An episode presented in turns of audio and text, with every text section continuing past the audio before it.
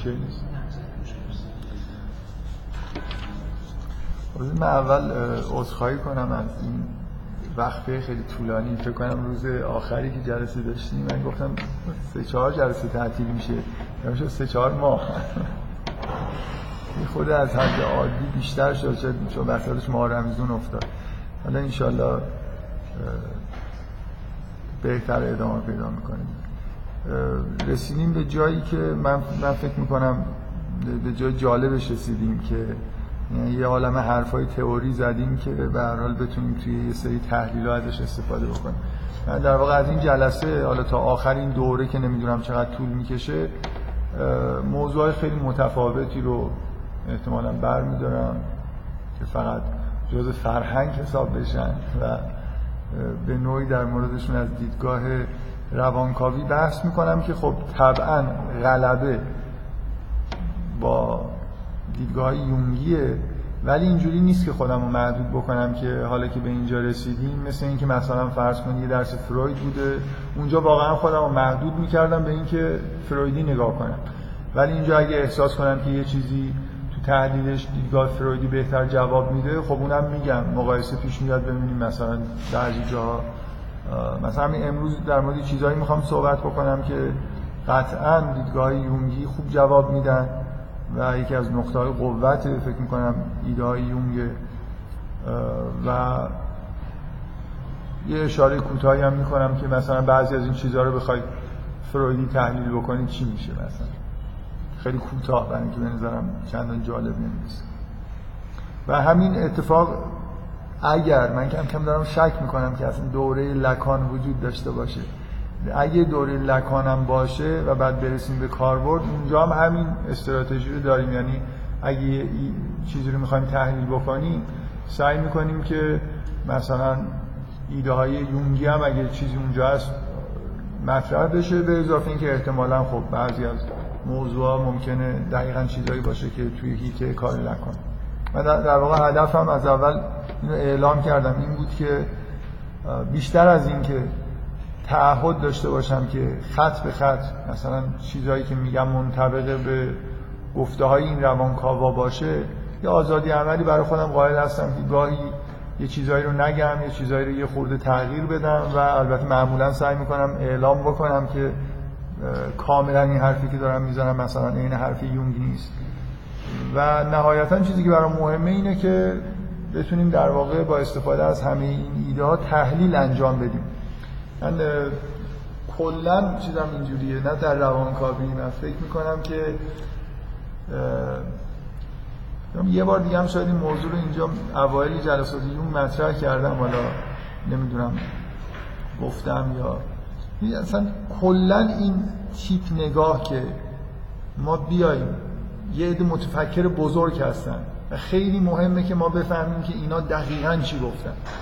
الان شما من فکر می‌کنم اگه شما بیایید در مورد یون توی یه فضای مثلا آکادمیک یا در مورد فروید در این فضای آکادمیک صحبت بکنید. حتما آدمای متخصصی هستن که ایراد می‌گیرن که این جمله ای که گفتی با اون جمله ای که اون تو اون مقالش مثلا گفته سازگار نیست. مثلا چقدر واقعا اهمیت داره که ما نمی‌دونم احساسمو چجوری بگم. فروید پیغمبر که نیست ادعای پیغمبری هم که نداشته که مثلا همه حرفاش یه جور چیز داره. خیلی خوبه من اگه آدم فرصت داشته باشه خیلی خوبه مجموعه آثار یونگ رو مثلا بخونه خط به خط چند بار. و بعد مثلا کاملا متوجه بشه که این چی می‌گفته. نکته اول اینه که یونگ حرفاش تغییر می‌کرد. فروید هم همه این متفکرهای بزرگ دوره های تفکر داره بنابراین اصلا اینجوری نیست که شما بگید که این آدم دقیقا اینو می‌گفته. فروید لاقل میشه یه سیر سیری توی تفکرش کرد و گفت که آخرش اینو می‌گفته. اولا لزوما چیزی که آخر می‌گفته بهترین چیزیه که گفته. این که خودش جای سوال هست. یعنی اگه من, من سعی کردم که در مورد فروید خیلی امانت دارانه اون مقاله ای که آخرای عمرش نوشته رو مبنا قرار بدم و سعی کنم که اونو کامل مثلا بگم مستندم بشه به اینکه یه چیزی رو داریم از روی عینا فروید می‌خونیم اونم شاهد این که این حرفایی که من دارم می‌زنم حرفای آخر فروید. ولی دقیقا حالا بعدا اگه در مورد لکان صحبت کنیم شک به وجود اومده کم کم به دلیل اینکه من فکر می‌کنم فروید و یونگ اینقدر طول کشیدن لکان که خیلی مفصل تره اصلا واردش بشیم معلوم نیست که به کجا ختم میشه. لکان واقعا خودش این حرف رو مطمئنا قبول نداره ولی واقعیتش اینه که بیشتر به اصطلاح قرائتش از فروید مبتنی به ایده های دوره اول کار فروید. و اشکال داره که یه نفر معتقد باشه که فروید اول بهتر فکر می‌کرده بعدا مثلا پیر شده بعضی از ایده های جالبش رو استفاده نکرده. یعنی من می‌خوام بگم این اصرار که مثلا فرض کنید من الان حرفای پنج سال آخر یونگو زدم یا نه یه حرفی زدم که مال جای دیگه بوده. وقتی خود این آدم یه طیفی از افکار داره خب حالا اگه من خودم فکر می‌کنم که یه, یه جور چیزی هست من همش میگم که نمیگم این تحلیلی که دارم می‌کنم تحلیل یونگه. میگم یه جور مثلا دیدگاه یونگیه. دیدگاه یونگی معنی داره خلاصه. یه جوری کلیاتی از یونگ وجود داره که اگه آدم بفهمه می‌دونه که خب این نگاه مثلا یه جور نگاه یونگیه ولی اینکه یونگ عین این حرفو نزده باشه. در حال من کلا خیلی معتقد به این نیستم که آدم وقت زیاد شما اگه وقت زیادی بخواید بذارید روی اینکه فروید دقیق بفهمی خب فکر می‌کنم شاید یه عمر یا نصف یه عمر مثلا باید وقت بذارید. بقیه‌اش رو بذارید یونگ رو مثلا نمی‌فهمید آخرش. یعنی یه, یه چیزی وجود داره یه به اصطلاح تریدافی وجود داره بین وسعت آدمایی که آثارشون رو مطالعه می‌کنید و دقتی که وجود داره در مورد اینکه اینا دقیقا چی گفتن. من فکر می‌کنم که به صلاح آدمی که یه خورده عدم دقت رو تحمل بکنه یعنی من مطمئنا خب همه آثار فروید رو نخوندم ده درصد آثار یونگ هم فکر می‌کنم نخوندم لکان که اصلا هیچکی آثارشون نخونده قابل خوندن نیست. من من واقعا در مورد لکان بیشتر وابسته هستم به آدمایی که شارح لکان بودن تا اینکه آثار خود شخص لکان رو به زبان انگلیسی هم درست حسابی موجود نیست. متن کاراش چه برسه به مثلا فرض کنید زبان فارسی. زبان فارسی قطعای کوتاهی از لکان ترجمه شده. حتی در میاد کم کم.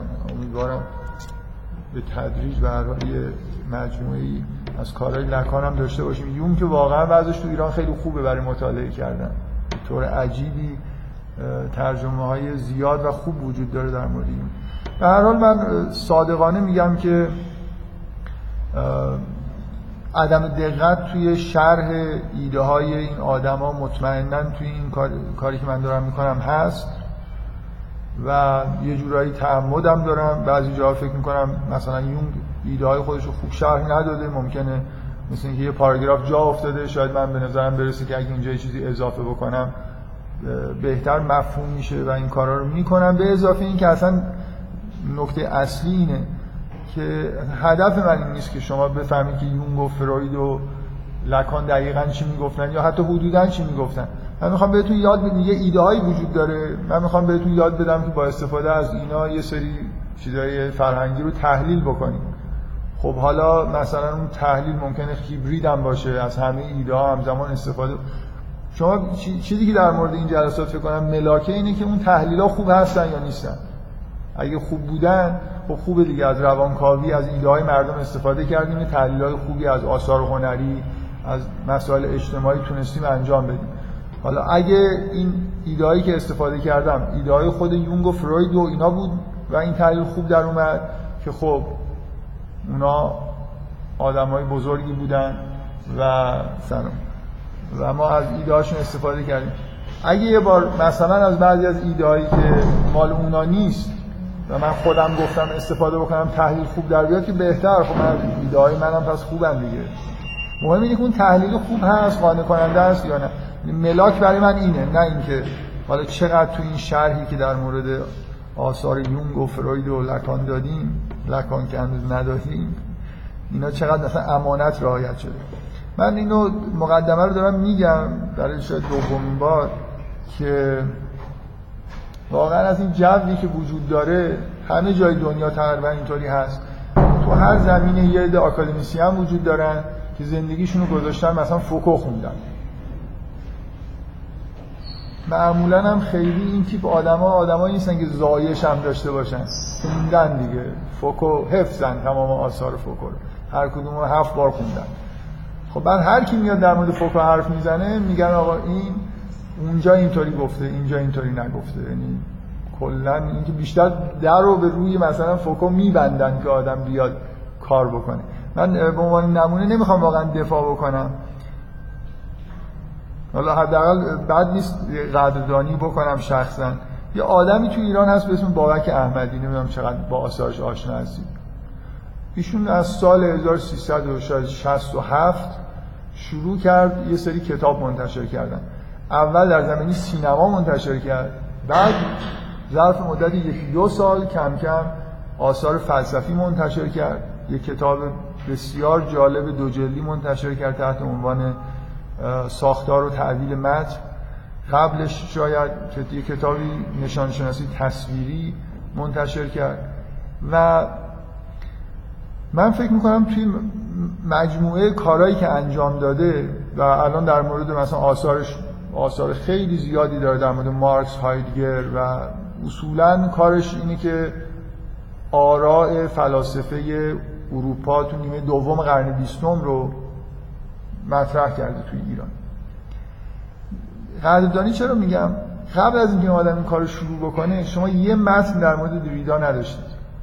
دریدا آدم دهه 60 ما تا دهه 90 یه دونش باور کنید شاید یه دو تا پیپر مقاله توی ژورنال های مثلا تخصصی تو ایران ترجمه شده بود یا نوشته شده فوکو رو حالا اسمش رو شاید بعضیا شنیده بودن بعضی هم نشنیده بودن. خب این آدم یه تعداد کتاب نوشت و آرای این آدما رو مطرح کرد. اینقدر از طرف مجامع آکادمیک متهم به عدم دقت شد. این آدم اصلا نفهمیده همینجوری برای خودش میگه و این حرف. و من همیشه احساسم این بوده و هست. تو اونایی که میفهمیدن چرا هیچ کاری نمی‌کردن؟ یعنی شروع کار با بابک احمدی بوده و اتفاقا بعدش یه به اصطلاح نهضت ترجمه ای را افتاده. ما الان در ادامه اون کارا یه آدمای جوون خیلی هاشون با خوندن همین کتاب های بابک احمدی علاقمند شدن رفتن خوندن. مقالات اصلی خیلی از این آدما رو ترجمه کردن. ما اصلا با ایده های پست مدرن مثلا توی ایران آشنا شدیم کم کم. الان واقعا وضع بد نیست.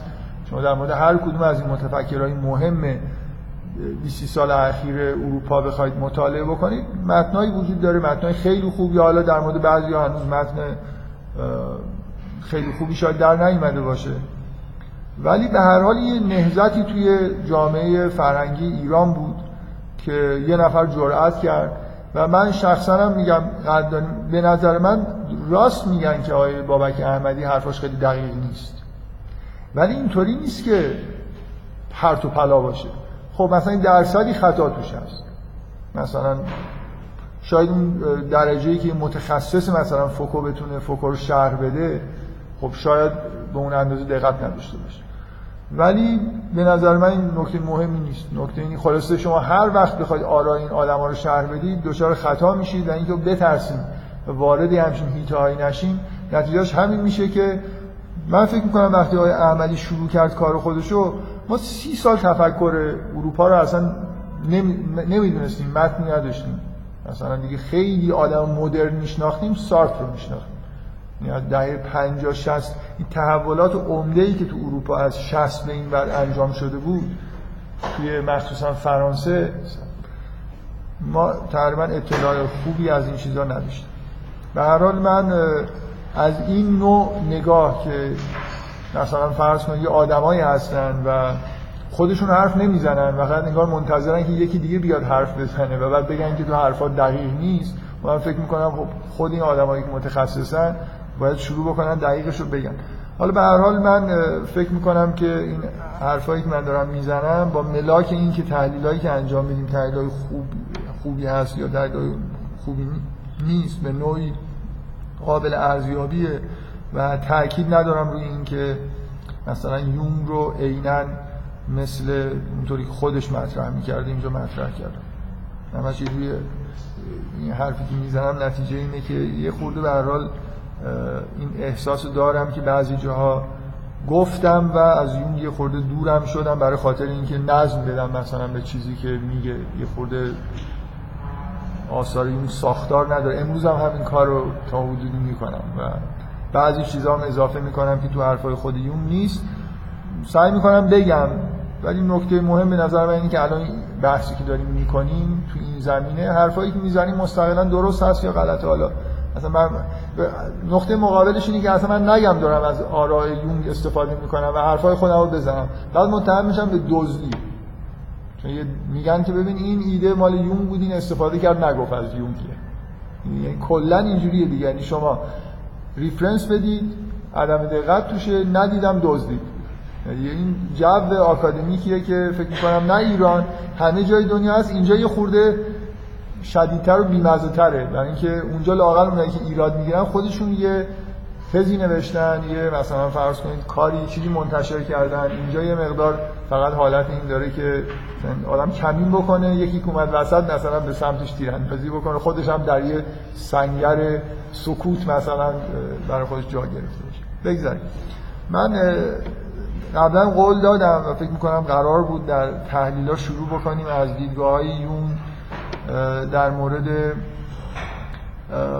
رابطه در مورد زن مرد رابطه زن و مرد که بر اساس آنیما و آنیموس و این ایده که توی دیدگاه یونگی هست انجام میشه و فکر می‌کنم گفتم که می‌خوام یه جلسه صحبت بکنم و الان ایدم اینه که شاید بیشتر از یه جلسه حداقل دو جلسه رو می‌خوام صحبت بکنم. فکر می‌کنم این قسمت های ایده های یونگی که بعضی از این حرفایی که دارم می‌زنم در واقع شاگردای یونگه ولی به وضوح کارهایی که زیر نظر خود یونگ انجام شده و تا حدود زیادی مورد تایید یونگ بوده می‌خوام در واقع یه ایده رو مطرح بکنم و کلی هم حرفایی می‌زنم که لزوما توی متون مثلا آثار یونگ و اینا نیست. من به این جور نگاه ها کلا میگم یونگی. امیدوارم قانع بشید که این یونگی بودنش واقعا درسته. یعنی اون base حرفا نگاهیه که نگاه خاصیه که یونگ به ناخودآگاه و مسئله archetype و این چیزا داره. بذارید از اینجا شروع بکنم که شما اگه دیدگاه های کلن دیدگاه هایی که در مورد زن و مرد و ویژگی های زن و مرد هست و تحلیل هایی که وجود داره در مورد وضعیت حاضر زن و مرد و روابطشون توی جهان معاصر در واقع یه فکر می‌کنم لاقل میشه اسمشو یه توافق کرد که یه بحرانی وجود داره. در زمینه هویت جنسی و رابطه زن و مرد. مثلا ممکنه خیلی سطحی نگاه کنید بگید مثلا الان ما در جامعه ایران بحران طلاق داریم. خب در همه جای دنیا این بحران طلاق چند ده هست شروع شده.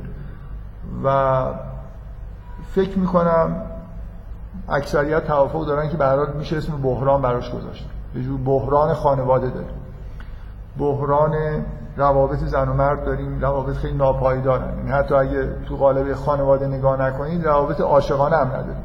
یه بار اینی که شما بگید مثلا فرض کنید ما در دنیا روابط خانوادگی و غیر و بندای خانوادگی ضعیف شده ولی مثلا خیلی روابط عاشقانه لطیفی وجود داره یا اصلا وجود نداره. به هر حال یه حس عدم رضایتی از کل وضعیتی که توی دنیا هست خیلی ها دارن. حالا ممکنه بس اولویت بندی هایی که آدما داشته باشن خیلی با هم فرق داشته باشه. یعنی از یه جهاتی احساس رضایت بکنن از وضعیت جدید. در هر نکات منفی و مثبتی وجود داره. به غیر از مسئله رابطه زن و مرد در مورد ویژگی های زن و مرد مدرن و پست مدرن هم حرفایی وجود داره. یعنی یه جور اختلال هایی بعضی ها تشخیص میدن. مطمئنا یونگ اینجوری نگاه می‌کنه. اصلا این زن این زن مدرن زن اروپایی دچار اختلاله. مرد اروپایی دچار اختلاله. مرد آمریکایی پیتر پن شده. زن آمریکایی تبدیل مثلا به زن آمازون شده. با اصطلاحات یونگی اگه حرف بزنیم پیتر پن یونگی نیست ولی چیز اصطلاح آمازون یونگیه. چون آمازون یه اصطلاح اسطوره‌ایه. از اسطورهای یونان میاد. الان یه خورده در موردش یه خورده بیشتر از یه خورده صحبت می‌کنم. مثلا داشتم میومدم تصمیم گرفتم که متن داستان زنهای آمازون رو بخونم براتون. با اون جنگل های آمازون ربطی نداره. آمازون یه چیز یونانی. و پیتر ببینید مثلا پیتر پن پیتر پن شخصیت کارتونیه. به هر حال ارجاع دادن شما وقتی می‌خواد یه چیزی رو تحلیل بکنید ارجاع می‌دید به یه شخصیت کارتونی هم حتی یه جوری دارید از این دیدگاه یونگی استفاده می‌کنید. پیتر پن اینجور اسطوره مدرنه و من دارم میگم که مردا اختلالات پیتر پنی دارن. مثلا یک کتابی توی آمریکا منتشر شد و تعداد بسیار انبوه خوانندگان ازش استقبال کردن تحت عنوان اسمش دقیقا یادم نیست ولی همین عنوان مثلا پیتر پن یا اینکه در واقع همین نکته رو مطرح کرد این اصطلاح رو بیان کرد که مرد آمریکایی دچار یه جور اختلالیه که تبدیل پیتر پن شده. پیتر پن یه پسر بچه‌ای که نمی‌خواد بزرگ بشه. دوست داره که بره هم... یعنی همون دوران کودکی نوجوانی خودش تا ابد ادامه بده. نو پسر بچه ابدیه. و دوست داره مثلا توی دنیای خیالی همون کارتون مثلا اینجوری نشون میده یه همچین زندگی بکنه. در کارتونیه که تو ایران شاید خیلی نمی‌دونم پخش نشده باشه ولی مردم تو دنیا همه پیتر پن می‌شناسن. پیتر پن اسم ولی جزء خود یکی از archetype نیست که خود اسم می‌زنه یه اسم اصطلاحی داره puer نمی‌دونم چی چی که همون میشه. در مقابل یه جور پسر یه جور مثل پسر بچه ابدی تره. یعنی همچین اصطلاحی وجود داره. آره. یعنی بله؟ دختر بچه ابدی نداریم. دختر بچه های دفن شده داریم. جامعه دختر بچه ها رو تبدیل پسر بچه می‌کنه. اتفاقی که میفته دختر بچه وجود نداره. نکته مشکل اینجاست. ابدیش نه نه ابدی داریم نه ازلی داریم نه موقت داریم. اصولا دختر بچه ها دختر بچه ها اصولا نسلشون در حال نابودیه. زن اصولا نسلش در حال نابودی من یه متفکر فرانسوی 100 150 سال پیش گفت دیگر زن وجود ندارد. یارو چقدر سنسور بله؟ آره چقدر سنسور قوی داشته اون موقع فهمید که دیگه کلا تموم شد مثلا نسلشون داره. بگذاریم. می‌خوام امروز می‌خوام در مورد همین صحبت بکنم. بحرانهایی وجود داره. سعی کنیم بگیم که این بحران ها مثلا چی هستن و چجوری میشه اینا رو تحلیل کرد از کجا اومدن. یه مقداری من در واقع کاری که امروز می‌خوام بکنم اینه که سه چهار فصل اول این کتاب رو در موردش حرف بزنم. این کتاب دقیقا یه کتاب روانکاوانه است. یه خانمی به اسم دکتر تونی گرانت نوشته. تحت عنوان زن بودن ترجمه شده ولی عنوان واقعیش در واقع این زن بودن دو نقطه زنانگی خود را مثلا تحقق بخشید و عشق را بیابید. عنوان تبلیغاتی اینجوری هست. فقط اینجا همون بینگ رومن یعنی زن بودن رو به عنوان عنوان انتخاب کردن. ترجمه خوبی داره. کتاب مطلقا دیدگاه یونگی داره. منتها چون برای مخاطب عام نوشته شده اولش هم تو مقدمش عذرخواهی کرده و گفته خب من خیلی فنی و مثلا دقیق صحبت نمی کنم. ولی دیدگاه دیدگاه یونگیه. خودش در شروعش میگه که من یه موقعی که متوجه شدم خودم هم مشکلاتی دارم نهایتا مطالعاتی رو شروع کردم و توی آثار خانم تونی ولف یکی از شاگردای مستقیم یونگ یه مقاله در واقع خوندم که به نظرم اومد که کلی در واقع به من بینش داد که وضعیت زن در جهان معاصر چجوریه و خب اینکه اینا از کجا میاد این مشکلات و اینا. این, این کتاب خیلی کتاب توصیفیه و در واقع به نوعی اعتماد می‌کنه به حس شهودی خواننده که این مثلا وضعیت بده. می‌خوام می‌خوام بگم که انتظار نداشته باشید این کتاب تحلیل عمیقی داشته باشه از اینکه این چیزهایی که داره میگه دستبندی هایی که داره می‌کنه از کجاهای تئوری یونگ داره در میاد. فقط یه جوری به اصطلاح چی میگن؟ پدیدار شناسانه است به معنای اینکه این پدیدارها رو داره مطرح می‌کنه. زنهای این تیپی داریم زنهای این تیپی داریم و سعی می‌کنه که اونقدر شهود بده که شما قانع بشید که این تقسیم بندی یه چیز خوبیه و اینکه میشه مثلا اینا رو با هم ترکیب کرد تصمیم بندی روی خود جلو برد و اینا. یه همچین ایده های توی سه چهار فصل اول کتاب هست و بعد از فصل چهارم به بعد شروع می‌کنه در واقع توصیه کرد بر اساس این مطالبی که گفته توصیه کردن به زنها که خب حالا چیکار کنیم تو این بحران؟ شما چه رفتارهایی می‌تونید داشته باشید؟ چجوری می‌تونید این مثلا اگه می‌خواید به عشق برسید و با یه مردی رابطه پایدار و خوبی داشته باشید مثلا چیکار باید بکنید؟ اینا دیگه خب تمام من اینا رو نمی‌خوام الان تو کلاس مطرح بکنم ولی اون جنبه های یه نزدیک به جنبه های تحلیلی شو که فصل اولشه می‌خوام می‌خوره در موردش صحبت در واقع بیس رو می‌ذارم روی یه حرفایی که اینجا هست و چون الان شما همتون اکسپرت هستید در زمینه یونگ و من اینجوری فرض می‌کنم طبعا سعی می‌کنم که برگردونم حرفا رو به یه چیزهایی که قبلا در مورد یونگ گفتیم. و اینکه منشأ این رو نگاه مثلا به مسائل مربوط به زن و مرد از کجای تئوری یونگ داره در میاد؟ اینکه یونگیه چون اسم آمازون مثلا توش اومده یا کلمه مدونا رو داریم استفاده می‌کنیم توی دست بندیمون این کافی نیست. اینا از کجای تئوری های یونگ در میاد؟ حرف می‌زنم و از یه سری چیزای افزودنی هایی که من خودم افزودم هم استفاده می‌کنم. همیشه من امیدوارم من واقعا اینجوریه که یه چیزایی مثلا میگم یه ایدهایی در مورد یون گفتم. و همیشه امیدوارم خلاصه یه کتابی از یون ترجمه بشه ببینم این حرف یون زده. یعنی من من نمی‌دونم که این چیزو یون گفته یا نه. مثلا خب دارم میگم و فکر می‌کنم که با کل مجموعه ایده های یون یه جور سازگاری داره. و همیشه یون زیاد چیز نوشته و زیاد حرف زده. یه امید خوبی دارم که به هر حال این حرفام جزء حرفای یون حساب بشن. یه روزی بتونم مدرک بیارم. کما اینکه من در مورد فروید واقعا وقتی که شروع کردم سخنرانی کردن اون مقاله رو اصلا ندیده بودم. مقاله که تو ارغنون چاپ شده. وقتی دیدم کلی خوشحال شدم. دیدم تقریبا سند خوبیه که این حرفایی که من زدم به هر حال حرفای آخر عمر فروید هم هست نه حرفای مثلا وسطای کارش. خب بگذاریم. اگه شما نگاهی که حالا فعلا متمرکز بشیم روی مسئله اینکه زن و مرد اصولا به عنوان دو جنس که لاقل ما می‌دونیم که تفاوت‌های بیولوژیک دارن. تفاوت‌های دیگه رفتاری که نشون میدن منشأش چیه؟ و یادتون باشه فروید اصولا توی مهمترین بخشای تئوری خودش تحلیلایی داره در مورد اینکه اصولا چجوری مرد مرد میشه و زن زن میشه.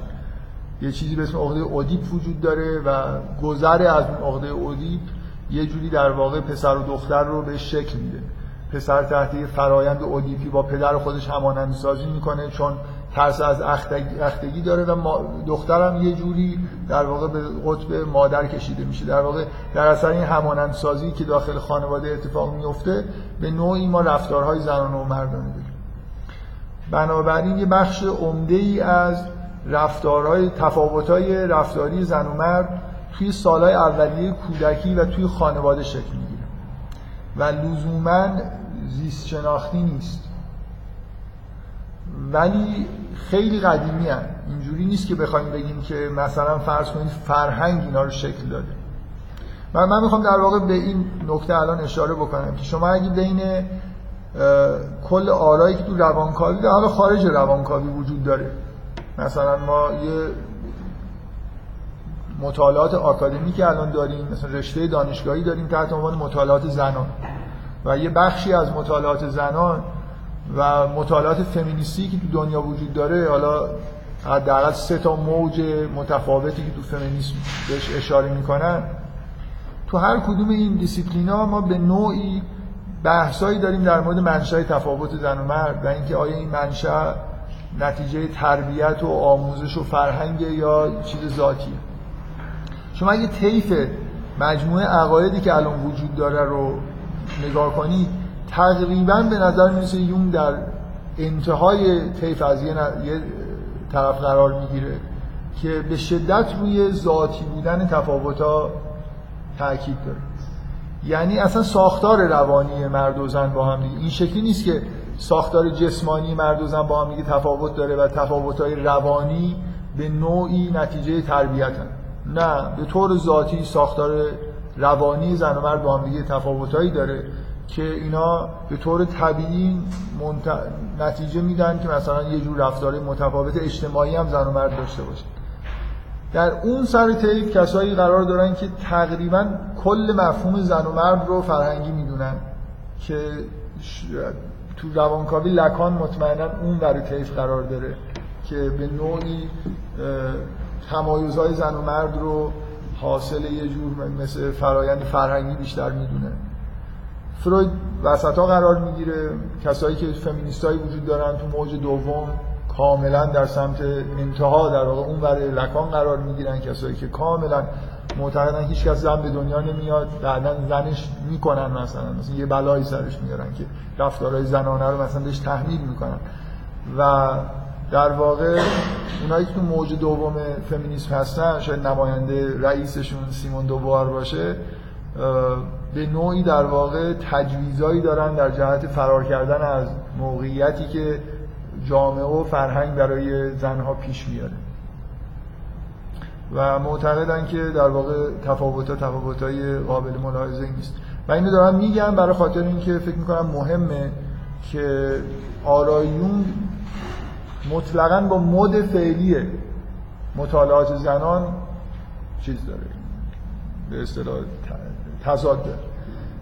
منتها خب موج سوم فمینیسم به سمت در واقع فمینیسم مبتنی بر تفاوته و کاملا تفاوت‌ها رو محترم میشمره و الان هنوز به نظر می‌رسه که اون چیزی که بیشتر به عنوان فمینیسم تو دنیا مطرحه فمینیسم موج دوم هنوز بیشتر در واقع توی محیط های آکادمیک فعاله ولی فمینیست های فرانسوی و خیلی فمینیست هایی که الان تو آمریکا هستن قطعا جز موج دوم دیگه حساب نمیشن و به نوعی فعالیتاشون حتی آثار اجتماعی هم پیدا کرده و مثلا فرض کنید وقتی که مرخصی برای بارداری حقوق نمی‌دونم بارداری قائل میشن در واقع دارن مادری رو لاقل به عنوان یه تفاوت ویژه زن و مرد مبنا قرار میدن و براش حقوق سعی می‌کنن قائل بشن. تو موج دوم همش مسئله اینه که هر چی به مردم می‌دید به ما هم بدید. ولی موج سوم اینجوریه که نه اینجوری نیست که من هر چی به مردم به اونا حقوق بارداری نمی‌دید به ما هم ندید. برای زن باردار میشه چون این تفاوت ذاتی با مرد داره و احتیاج به حمایت قانونی داره. یعنی من می‌خوام بگم حتی این موج سوم آثار اجتماعی و حقوقی هم برای خودش داشته. مثلا حتی توی کشور آمریکا که منشأ نگم منشأ ولی به اصطلاح نقطه قدرت فمینیسم موج دوم بوده. و هنوزم هست. دقیقا به دلیل وجود مطالعات آکادمیک آمریکاییه که مطالعات زنان هنوز موج دوم توش قوی تر از موج سوم. موج سومی یه خورده موجودات پیچیده تری هستن و مثلا فرانسوی هن اکثرا خیلی متفکرهای اصلیشون و اینا حالا یه خورده شاید تا اینکه توی فرهنگ عمومی جا بیفتن طول بکشه. بگذاریم. من اشارم به این بود که این حرفایی که امروز من می‌زنم به هر حال توی ماجراهای امروز و بحث‌های فمینیستی که مطرحه خیلی خیلی مهمه. شما اگه دیدگاه یونگی داشته باشید طبعا مواضع فمینیستی اتخاذ می‌کنید که با این حرفایی که اینجا در واقع گفته میشه به نوعی سازگار باشه بنابراین مثلا خیلی نمی‌تونید موجود دومی باشه. بذارید من باز به عنوان مقدمه اشاره به یه خطای خیلی خیلی مهم و جدی توی فرهنگ پست مدرن مخصوصا بکنم. اونم اینه که از سالهای سال پیش این خطا شروع شده الان دیگه به یه حد افراط رسیده.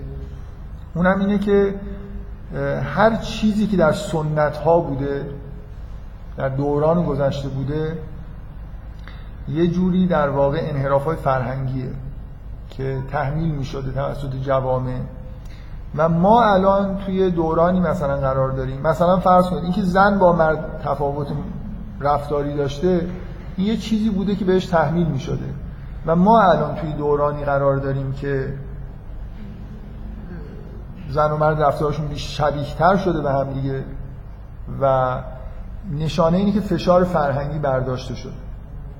یه جوری یعنی اگه فرهنگ فشار نیاره جامعه فشار نیاره ساختار اجتماعی مزاحم نشن زن و مرد با هم تفاوت نداره این نه در مورد تفاوت زن و مرد خیلی جاها هست. چیزهایی که از قدیم بودن رفتارهای فرهنگی بودن ساخته شده توسط ساختارهای اجتماعی بودن و ما الان توی شرایطی قرار داریم که مثلا یه جوری آزادی به وجود اومده فشارها برداشته شده آدم‌ها دارن طبیعی رفتار می‌کنن.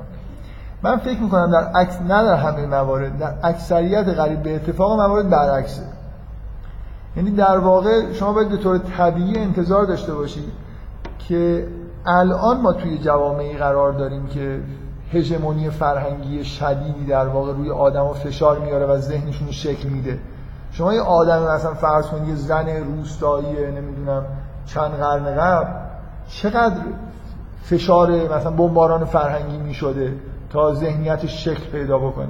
الانه که ما از 5 6 سالگی وارد لشکر آدمایی میشیم که باید بریم مدرسه تحت آموزش های خاص قرار بگیریم هممون کانال های تلویزیونی خاصی رو نگاه می‌کنیم فیلم های مشخصی رو به هر حال نگاه می‌کنیم یه طیفی از آثار هنری. یعنی شما ببینید چقدر ذهنتون پر از ایده های مشترکیه که به همه ما دادن. من یه بار یه اتفاق جالبی که تو زندگی افتاد این بود که بعد از سالهای سال مثلا بعد از دوران دانشجوییم و مثلا دکترا هم گرفته بودم با یه آدمی آشنا شدم تو محیط کارم که دقیقا همسن من بود. و ما یه عالم بدون اینکه تا حالا هم خاطر مشترک داشتیم. از تلویزیون. می‌گفت مثلا اون روز تو پای تلویزیون بودی این اتفاق افتاد می‌گفتم آره. یعنی ببین الان ما تو این کشور تو تمام دنیا چند میلیارد نفر آدم مثلا فینال جام جهانی و لحظه ای که زیدان اون حرکت رو انجام داد و دیدن همزمان. الانی که ما باید شک بکنیم که اگه یه اتفاقی مثلا زن و مرد شبیه همدیگه شده رفتارشون به دلیل اینه که ما همه رو داریم یه جوری بار میاریم. یعنی دختر و پسر رو میفرستیم توی یه مدرسه کنار هم دیگه میشونیم همون تکلیف رو به هر دوتا میدیم. فردا هم قرار سر همون شغل برن توی اجتماع. و خب طبیعی اینا شبیه هم دیگه میشن. اینجوری در واقع ما توی دورانی قرار داریم که فرهنگ خیلی خیلی وسیع شده و یه جوری فشار فرهنگی رو ذهن همه آدما هست. و بنابراین اگه چیزی من در واقع من دیفالتم اینه. اگه یه جور رفتارهایی در گذشته بوده همه دنیا شما نگاه می‌کنید یه تیپ رفتارهای خاصی داشتن. نمی‌خوام بگم این نتیجه منطقی و ضروری در همه موارد اینجوری نیست. برای اینکه بعضی از رفتارها با تو پرانتز دارم میگم نتیجه نوع ساختارهای اجتماعی که در همه جای دنیا بوده. مثلا ما دوران کشاورزی و فئودالیسم داریم. خب اون دوران برای خودش فضایی داره و طبعا بدون اینکه هیچ مدرسه ای هم وجود داشته باشه اون ساختارهای اجتماعی یه جور فرهنگ خاص خودشون رو ایجاد می‌کنن. حمایت می‌کنن از طرف فرهنگ حمایت میشن. بنابراین اینجوری نیست که دورانی ما تو دنیا داشته باشیم که فرهنگی وجود نداره. ولی فرهنگ خیلی ضعیفه. یعنی آثار فرهنگ رو ذهن مردم درصد آموزش هایی که دیدن درصد مثلا فرض کنید تجربه های مشترکی که آدم با هم دیگه دارن که تحمیل شده بهشون چیزی به اسم هژمونی وجود نداره. واقعا اینجوری نیست که گرامشی کشف کرد که یه چیزی به اسم هژمونی وجود داشته یعنی مثلا این فشاری که از طرف دولت یا مثلا طبقه حاکم میاد چه از نظر مثلا نیروی پلیس و ساختارهای انضباطی جامعه چه از طرف مثلا رسانه ها برای اینکه منافع طبقه رو حفظ بکنه. هژمونی فرهنگی یه چیز قرن بیستمیه یعنی واقعا وقتی روزنامه ها به وجود اومد رادیو به وجود اومد ما اصلا طبقه حاکم این امکان رو پیدا کرد که تبلیغات را بندازه و منافع خودش رو حفظ بکنه. بنابراین این اصلا کلا ما توی یه دورانی قرار داریم که خیلی باید شک بکنیم که اگه رفتارهای قبلا بوده و عوض شده الانه که به نوعی در واقع تحت تاثیر یه جور هژمونی فرهنگی آدما دارن شبیه همدیگه میشن و یا ساختارهای اجتماعی طوری تغییر کردن که آدما شبیه همدیگه دارن میشن یا از همدیگه دور دارن میشن بسته به اینکه چه چیزی رو داریم تحلیل می‌کنیم. من در واقع این نکته که می‌خوام بگم اینه که یه دیفالت پست مدرن وجود داره که به نظر من درست دیفالت برعکسش. دیفالت درسته. میگم دیفالت. یعنی من, تصورم اینه که به احتمال زیاد اگه یه چیزی در جوامع گذشته بوده طبیعی تره و چیزی که الان تغییر رفتاری اگه به وجود اومده مصنوعیه. در حالی که پست ها معمولا اینجوری برعکس نگاه یعنی به نظرشون میاد که ما الان توی شرایطی هستیم که مثلا چون یه سری آزادی های اجتماعی داریم داریم طبیعی رفتار می‌کنیم. شما اول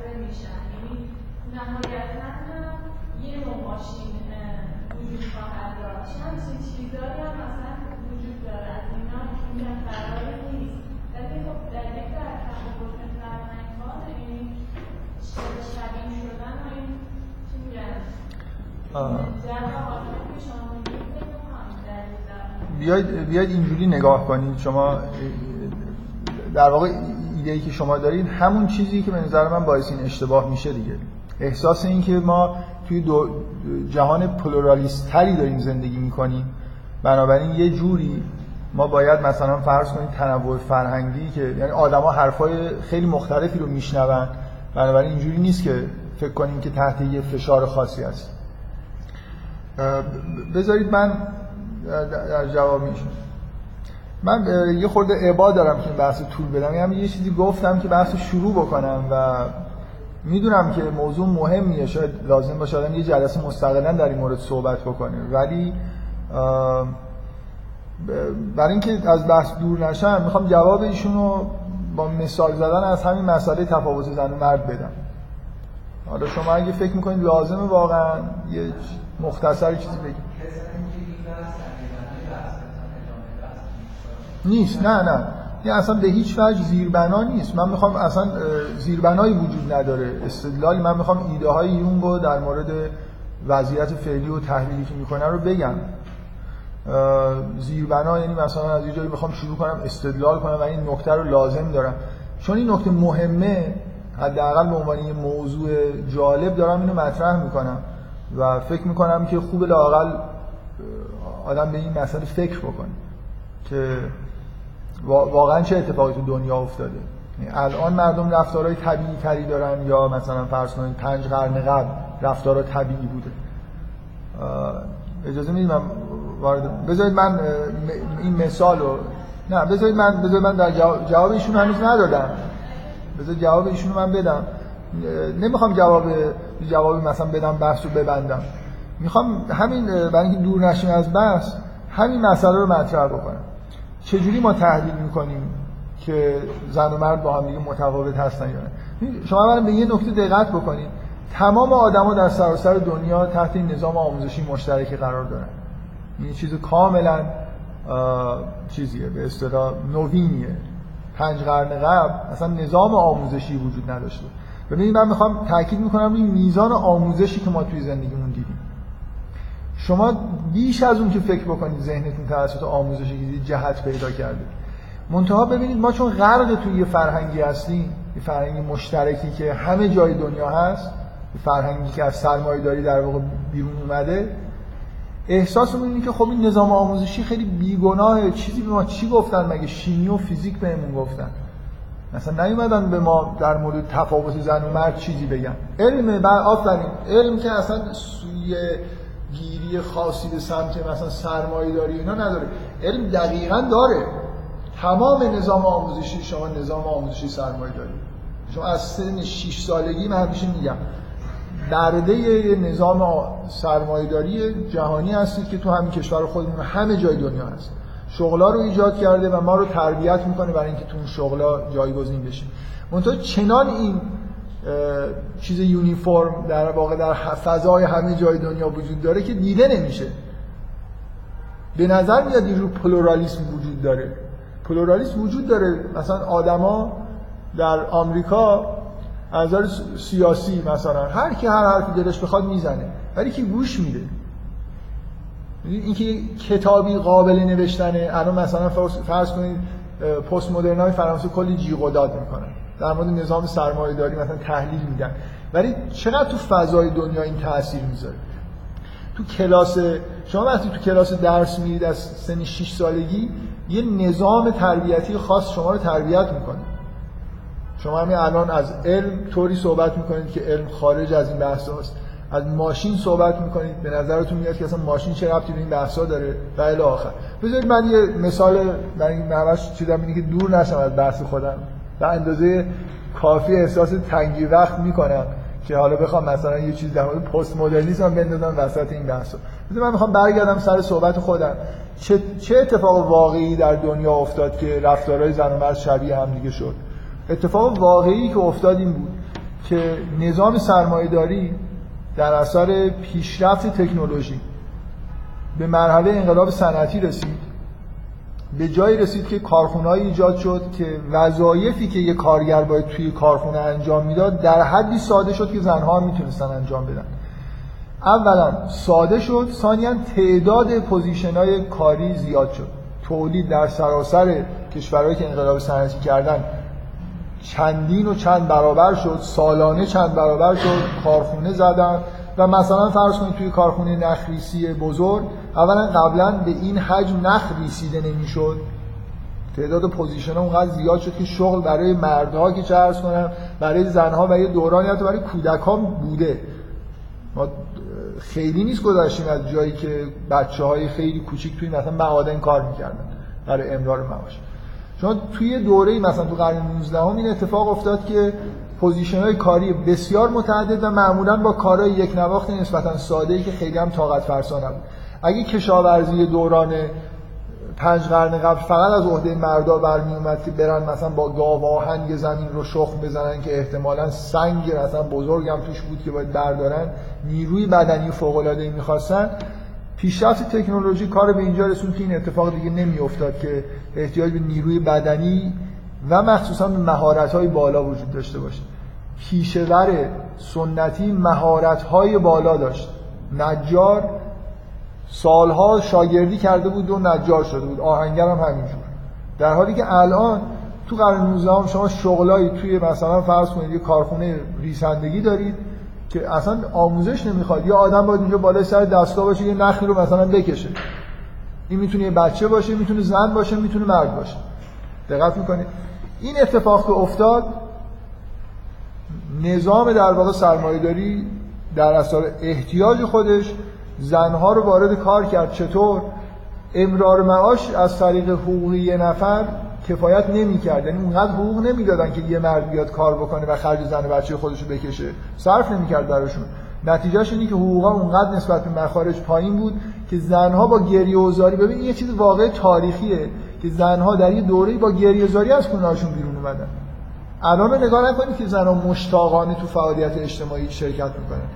اینجوری نیست که بعضیا فکر می‌کنن که مردا زنها رو حبس کرده بودن و مثلا آزادی های اجتماعی باعث شد که زنها مثلا اون دریچه ها رو بشکنن و وارد فضای اجتماعی بشن. اصلا اینطوری نیست.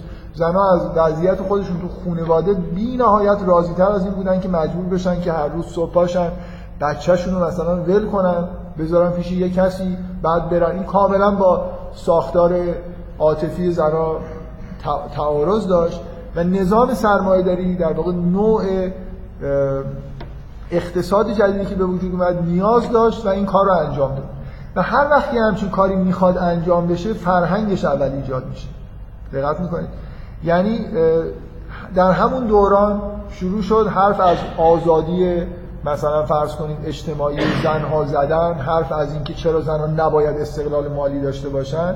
یه سری تبلیغاتی که به نظر من اینجوری نیست که از یه جای دستور بگیرن که بیاد این تبلیغات رو بکنید وقتی فضا این شکلیه اول اینجوریه که زنها خلاصه مجبور میشن میان و وقتی که اومدن کم کم فرهنگ همیشه خداگاهی یه جوری در واقع یه سری مشکلاتی که به وجود اومده رو پوشش میده. یعنی یه جور فرهنگی درست می‌کنه که اگه یه آسیبی داره می‌رسه به یه نفر به نوعی مثلا دردش کمتر بشه واقعیت تاریخی اینه که دلیل رفتار مشابهی که زن و مرد پیدا کردن در یه پروسه این شکلی بوده. از اقتصاد از تغییرات خیلی خیلی عمیقی که بعد از انقلاب صنعتی به وجود اومد. این تغییرات شروع شد. در واقع position هایی ببینید نکته اساسی اینه. نظام سرمایه‌داری انقلاب صنعتی و پیشرفت تکنولوژی کار به جایی رسونده که اولا بخش عمده از زندگی همه انسان ها position شغلیشون شده. این یه چیز مدرن اینطوری نیست. اصلا زن و بچه و اینا که شغل نداشتن مردا هم اینطوری نبود که مثلا فرض کنید ما, چقدر درس خوندیم؟ حداقل یه آدم اگه لیسانس بخواد بگیره 16 سال درس می‌خونه. چرا داره درس می‌خونه؟ برای خاطر اینکه یه جاب بگیره دیگه ها؟ به عشق علم و اینا که نیست ها؟ به نظر بله؟ شما در سن 6 سالگی به دلیل عشق به علم رفتید مدرسه؟ نه شما رو فرستادن مدرسه. نه ببینید ببینید اینکه دوست اگه بچه ها تو کوچه همه بودن تو مدرسه نبودن دوست داشتید برید تو کوچه. خب بنابراین نرفتید نرفتید مدرسه درس بخونید. ما نه هیچ کدوممون نرفتیم مدرسه به عشق علم. هممون رفتیم برای اینکه ما رو فرستادن. چرا مدرسه ایجاد شده تو دنیا؟ برای خاطر اینکه شغلا شغلای خوب احتیاج به آموزش نسبتا زیادی دارن. حالا از من من فکر نمی کنم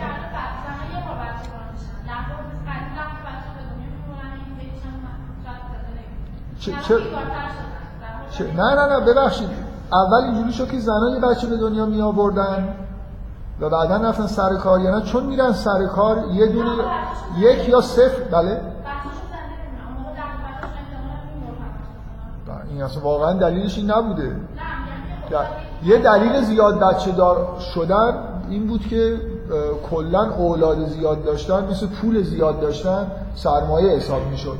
برای خاطر اینکه پسرها مخصوصا می‌تونستن تو فعالیت های اقتصادی به خانواده خودشون کمک بکنن. ولی نکته ای که الان وجود داره بیمیلی زنها نسبت به بچه دار شدن شدن دیگه بعد از انقلاب زنها با شدت خیلی زیادی وارد فعالیت های اجتماعی شدن.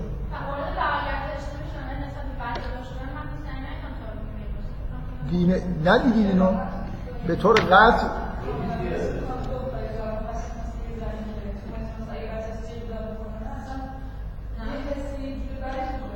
ببینید نه اصلا, اصلا این شکلی نیست یعنی واقعا میل به بچه دار شدن الان تو ایران با 50 سال قبل بی نهایت فرق کرد خیلی زنها خیلی زنها حتی میل به بچه دار شدن ندارن یا دیگه اگه یه دونه بچه مثلا بیارن کاملا اینجوری اصلا این موضوع افسردگی بعد از حاملگی در دوران 200 سال قبل اصلا وجود داشته از شوق از شوق بچه دار شد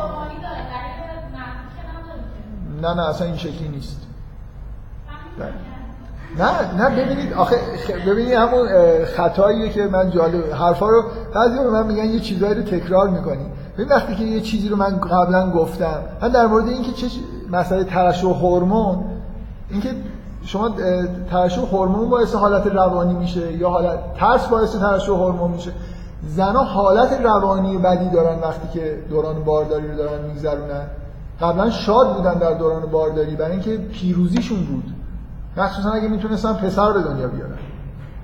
الان زن وقتی که باردار میشه از علاقه کاری خودش می‌بره یه آدمی میشه.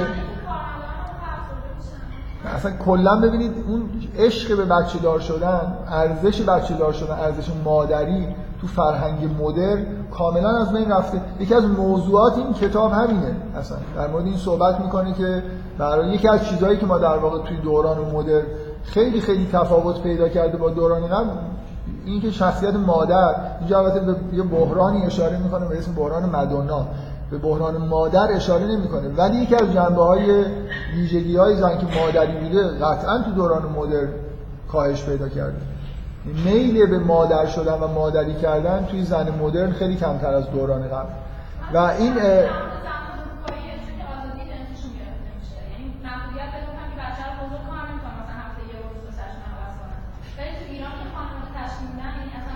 خب تو ایران به امید خدا به زودی هم مثل اروپا میشه داره میشه دیگه برای. چرا؟ ببینید بذاریم این بحث داره خود زیاد وارد جنبه های اجتماعیش میشه و من میل من دارم که تحلیل های رو بگم که یون یه تئوری داره. شما وقتی می‌خواید یه پدیده رو تحلیل بکنید در اساس یه مدلی از انسان تحلیلش می‌کنید الان شما به هر حرفی که دارید می‌زنید یه جوری مثلا فرض کنید تمام حرفایی که شما ایشون زدید به نوعی بوی همینو میده که فرهنگ شکل دهنده در واقع خداگاهی شکل دهنده رفتارهای انسان. وقتی که یونگی دارید نگاه می‌کنید اصلا نمی‌تونید این حرف رو بزنید. شما باید یه جور دیگه یه تحلیل ارائه بدید که چه اتفاقی مثلا داره میفته توی دنیا. و من چیزی که می‌خوام بهش اشاره, اشاره می‌خواستم بکنم اینی که به عنوان یه نمونه مشخص مثلا میل به مادری قطعا طبیعی و غریزی بوده. هیچ کس نمی‌تونه بگه که شما میل به مادری در حیوانات نمی‌بینید کم شده باشه ولی در انسان به دلیل شرایط اجتماعی که پیش اومده کم شده. در جامعه اروپایی ها حداقل جا... متمرکز بشیم رو جامعه اروپایی. جامعه که بیس در واقع سرمایه داری دنیاست. رو آمریکا مثلا. زن باید به طور غریزی میل به بچه دار شدن داشته باشه. ولی می‌بینید نداره. پس این اتفاق غیر طبیعی تو دنیا افتاده. حالا من می‌خوام تحلیل بکنم که این اتفاق غیر طبیعی چیه. یه بخشی از این اتفاق غیر طبیعی مناسبات جدید سرمایه‌داریه که زنها رو در واقع از محیط خونه بیرون کشیده و با مردا. ببینید یه بحث اینه که چرا رفتار زن و مرد شبیه هم دیگه شده؟ برای اینکه سرمایه‌داری زن و مرد نمی‌شناسه. پوزیشن های کاریه که الان تو دنیا وجود داره تا حدود بالای 90 درصد به این سمت رفته که فرقی نمی‌کنه زن اونجا بشینه یا مرد. و اون مقداری که این سرمایه‌داری فرهنگ ایجاد می‌کنه و تاثیر می‌ذاره روی انسانایی که توی این نظام دارن زندگی می‌کنن خب طبیعیه که شما انتظار داشته باشید که فرهنگی به وجود بیاد و نوع رفتارهایی ببینید که زن و مرد به هم شبیه شدن. شما دختر رو الان ایران بذارید کنار اروپا رو نگاه کنید. اصلا دختر و پسر کجا باشون؟ در واقع تمایزی بینشون قائل میشیم ما. میفرستیمشون تو همون مدرسه کنار هم دیگه میشینن همون درس رو می‌خونن همون تکالیف از هر دو تا و فردا هم قرار سر یه شغل قرار. یعنی جامعه فرقی نمی‌ذاره بین مرد و زن بنابراین اتفاقی که افتاده یه تحلیل اینه. قبلا چون جامعه فرق میذاشت اینا با متفاوت رفتار می‌کردن. ما چون فرق نمی‌ذاریم اینا مشابه دارن رفتار می‌کنن. بعد می‌خوان نتیجه بگیرن پس اینا با هم فرق نداشتن. دقت می‌کنید ما ببینید اینجوری نیست که آزادشون گذاشته باشیم اینا مشابه رفتار بکنن. ما اینا رو توی کانال مشترک می‌گیریم میندازیم. مثلا با یه سنبه خیلی پرزوری هم اینا رو توی یه لوله فرو می‌کنیم. بعد همشون به شکل استوانه در میان. بعد میگیم که ببینید اینا همه شکل استوانه دارن. خب آره یعنی الان اتفاقی که افتاده اینه که نظام سرمایه‌داری از سن 5 6 سالی کجای تاریخ یه نظام اجتماعی مردم از 5 6 سالگی گرفته برده یه جایی. لاقل فرصت می‌داد نوجوان بشن مردم مثلا. یه خورده حالا یه سرشون یه هوایی بخوره. ولی الان ما واقعا از سن 6 سالگی در خدمت یه نظام هستیم دیگه. این نظام نظام بین المللیه ما میریم ما رو میفرستن مدرسه. من چند بار این جمله همیشه من تو ذهنم هست. میگم این مدیری داشتیم که به بچه ها وقتی که درس نمیخوندن می‌خواست مثلا تندی بکنه می‌گفت مثلا بدبخت. حمال میشی. همینه. چرا پدر مادر من منو فرستادن مدرسه شما رو فرستادن مدرسه؟ از ترس اینکه مواد حمال بشین دیگه. یعنی اگه درس نخونی شغل خوبی گیرت نمیاد. واقعیتش اینه. عشقی به علم اصلا علمی وجود نداره توی مدارس. من کلا منکر اینم که نظام آموزشی در حال آموزش علمه. در حال آماده کردن ما برای یه شغل مثلا تکنولوژیکیه که بتونیم به عهدهش بگیریم. شما هیچ کدوم ریاضیاتی رو که بهتون یاد دادن و طوری یاد ندادن که خیلی عمیق بفهمید. اگه می‌خواستید من همیشه این شکایت دارم که ریاضی مهندسی درس می‌دادم. این همه مطلب و یه دانش نابغه هم نمی‌تونید سه چهار ماه عمیق بفهمید شما قراره در یه حدی بفهمید با اعداد مختلف چجوری کار می‌کنن یه خورده مشتقات جزئی بخونید یه خورده هم فهم یه ملغمه ای که بعدا تو درسایی که می‌خونید که اون درس ها منجر به این میشن که مهندس بشید و برید شغل بگیرید اون مقدار ریاضی که لازمه رو یه جوری میریزن کنار هم دیگه مثل آش شل قلمکاری میدن به خوردتون. اصلا قرار نیست شما بفهمید آنالیز مختلف چیه. و نمی‌دونید هیچ کدوم پاس کردید ریاضی مهندسی دیگه. هیچ کدومتون احتمال مگر اینکه رفته باشید خودتون مطالعه کرده باشید بذارید اصلا این جلسه به هم خورد.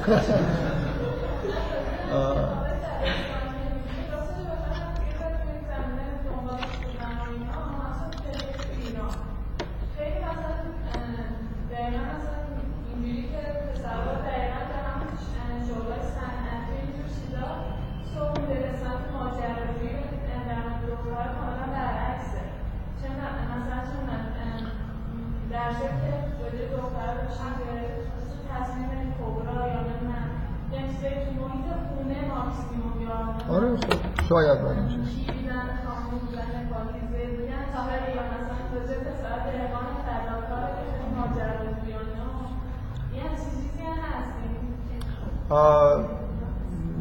نکته چیه؟ نکته نکته نکته اینه که اصلا نکته اینه که شما چیزهایی که توی مدرسه یاد می‌گیرید دیسیپلینی که بهتون تحمیل میشه و اون در واقع انقیادی که پیدا می‌کنید و نظم اجتماعی در سنین پایین چرا چرا من چرا لازمه که من در 6 سالگی برم مدرسه؟ این بحثا داره جای بدی کشیده میشه واقعا. اصلا این توی بحث من این موضوعی که می‌خواستم بگم به این چیزا خیلی ربط نداشت. شما چیزی که دارید میگید که ایران همچنان سعی می‌کنه تفاوت بذاره و کشورهای خارج نمی‌ذارن. آره. یعنی ما مثلا دو تا لوله استوانه کوچیک و بزرگ بچه‌ها رو توش میندازیم. اونا همه توی استوانه هم اندازیم. اینکه این نظام آموزشی مردم رو داره شکل میده به یه شکل خاصی و علم مثلا یه چیز بیطرف تلقی میشه در حالی که اولا ما علم یاد نمی‌گیریم ثانیا خود علم رو هم حتی اگه یاد بگیریم علم از دورانی که به اصطلاح ما وارد این پارادایم جدید شدیم کاملا در علم در خدمت سرمایه داریه من این بحثارشون قبلا یه جای دیگه گفتم می‌تونم ارجاع بدم دیگه. اینا رو یه جایی گفتم. من نمی‌دونم کدوم جلساته. یه نفر اگه میشه بعدا بگه که اینا چه جلساتی. کلا علم مدرن علم مدل کردن طبیعت توسط ریاضیات در جهت پیشگوییه نه در جهت شناخت طبیعت. و این پارادایم جدید برای این در واقع غلبه کرده که تکنولوژی ازش در میاد. از تو تکنولوژی هم پول در یعنی اصلا علم بیطرف نیست. علم کاملا ماهیت علم یه در واقع چیزه یه مقدار کاسب کاری توش هست. حالا این مقدارش ممکنه یکی بگه خیلی زیاده یکی بگه کمه. ولی اینکه کلا چرا یه سری علومی که از توشون پول در نمیاد فراموش شدن و یه سری علمایی که منجر به تکنولوژی میشن از توش پول در میاد اینا علمای اصلی هستن و تمام آموزش های دنیا بیشتر به این سمته. دلیلش اینه که به حال ما توی نظام خاص اقتصادی داریم زندگی می‌کنیم. من کلا بذارید به جای اینکه من بگم که من عقیده خودم رو گفتم گفتم من وقتی که یه رفتارهای دوران باستان رو می‌بینم و رفتارهای مدرن رو می‌بینم دیفالت هم اینه که اون طبیعیه این مصنوعیه و دیفالت پست مدرن اینه که این دوتا برعکسه. الان ما رفتارهای طبیعی می‌کنیم. من نخواستم استدلال بکنم که حالا حتما اینجوری هست یا نیست. اینو به عنوان یه چیز جالبی که لاقل می‌تونم اینجوری بگم. یه سوال تو ذهنتون ایجاد کردم. به این فکر بکنید. کدوم اینا درسته؟ هر جوری می‌خوام این بحث رو فرار. یه گفتم اصلا چی نگفتم سوال ایجاد کردم. شما از چی می‌خواید یعنی سوال هم حق ندارم ایجاد بکنم. چی دیگه؟ سوال نه دیگه لطف کنید نه نه. نه من, نمی... من نمی‌تونم یس نو جواب بدم. بنابراین شما هم نپرسید.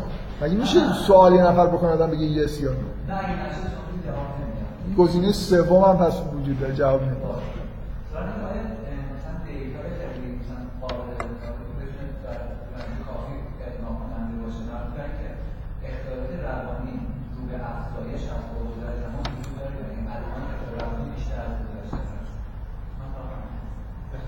چجوری من چجوری یه سنو جواب بدم؟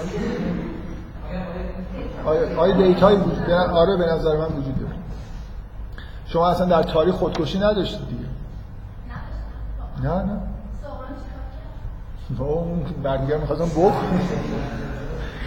خودکشی یعنی اینکه یه نفر در حدی در فشار روانی باشه و زندگیش سیاه شده باشه خودش بکشه. شما کجای تاریخ این پدیده رو به عنوان پدیده اجتماعی دارید؟ ممکنه یه آدم این کارو کرده باشه یه روزی. خیلی بعید. مردم شور حیات داشتن و الان ندارن. یعنی ما در سردترین و سیاهترین دوران تاریخ داریم زندگی می‌کنیم. هیچ شکی توی نیست.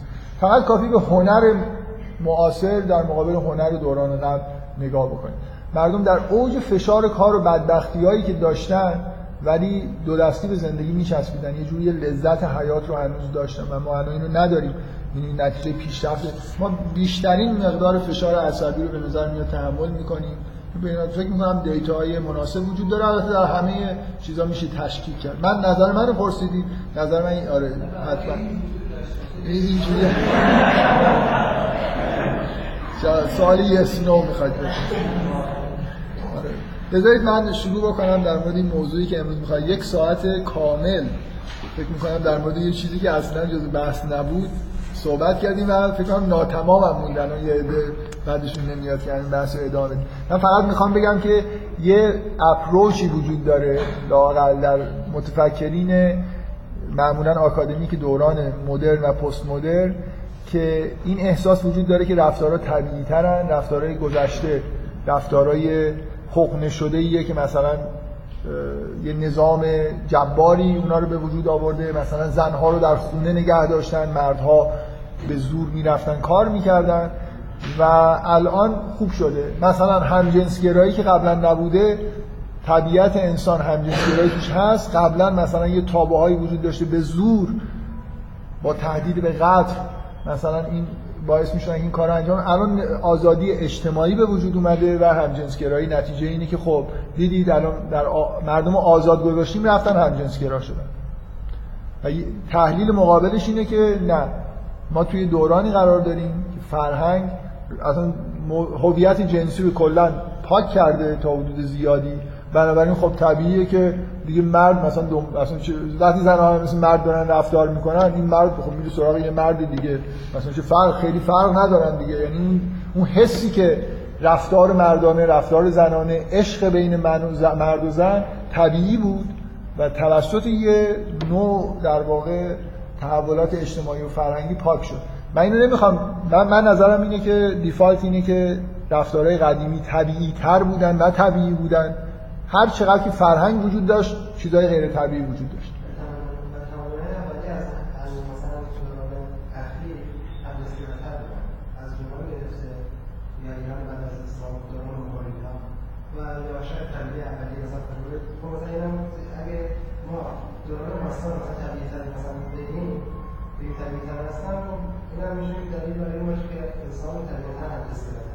ولی اگه ما از به دنبال طبیعت واقعا طبیعی انسان بگردیم باید هزاران فرش از زمان. بعد از اینکه تشکیل زمان بفهمیم واقعا چیزی که شاید زیاد بهتر نداشته باشیم باید اون دوران بذارید یه لحظه اجازه بدید. همجنسگرایی در دوران در دوران باستانی که فروید ازش حرف می‌زنه که حرف فروید نیست. اینو الان یه جوری بین حرفاتون گذاشته اینو اینو اول اینو اول پاک اینو اول پاک بکنیم که فروید نمیگه که دوران مثلا قبل از ماجرای پدرکشی این حرفا دوران همجنسگرایی بوده. اصولا هیچ هیچ دیتایی هم در این مورد ما نداریم. یونان باستان به عنوان یه تمدن خاص تمدنی که همجنسگرایی توش وجود داره ولی باز نه این قدری که ما الان شاید باش در واقع مواجه هستیم. ولی یونانی که از منشأهای همجنسگراییه به همون دلیلی که یونان منشأ تمدن غربی یعنی یه چیزی از اونجا شروع شد. یه جور مرد سالاری در واقع. من حرفایی که می‌خواستم بزنم اصلا کلا رفت سمت سرمایه تحلیل مثلا اجتماعی و اینا و تمام این چیزهایی که من گفتم یه خط کوچیکی به عنوان تذکر بود و تحلیل یونگی اینجوری نیست. من چیزایی که می‌خوام بگم اینه که چجوری یونگی به این مسائل باید نگاه بکنیم. نه اینکه مثلا فقط من یه تحلیلایی گفتم که بیشتر می‌خورد به تحلیل جامعه شناختی که مثلا در اثر تغییرات نظام اقتصادی تحولاتی به وجود میاد. ولی من الان سعی می‌کنم که بعضی از حرفا رو برگردونم به اینکه یون چجوری نگاه می‌کنه. در مورد همجنسگرایی قطعا دوران جدید فرهنگ همجنسگرایی شیوع بیشتری پیدا کرده علنیتر شده و این یه پدیده ایه که ما مثلا در چند قرن اخیر به سمتش رفتیم. می‌خوایم همین چیزها رو تحلیل بکنیم. با یه دیدگاه یونگی نگاه کنیم. یعنی بگیم ما الان یه مدلی از انسان داریم که انسان چجوری در واقع یه جوری فعالیت می‌کنه رفتارهایی از خودش نشون میده.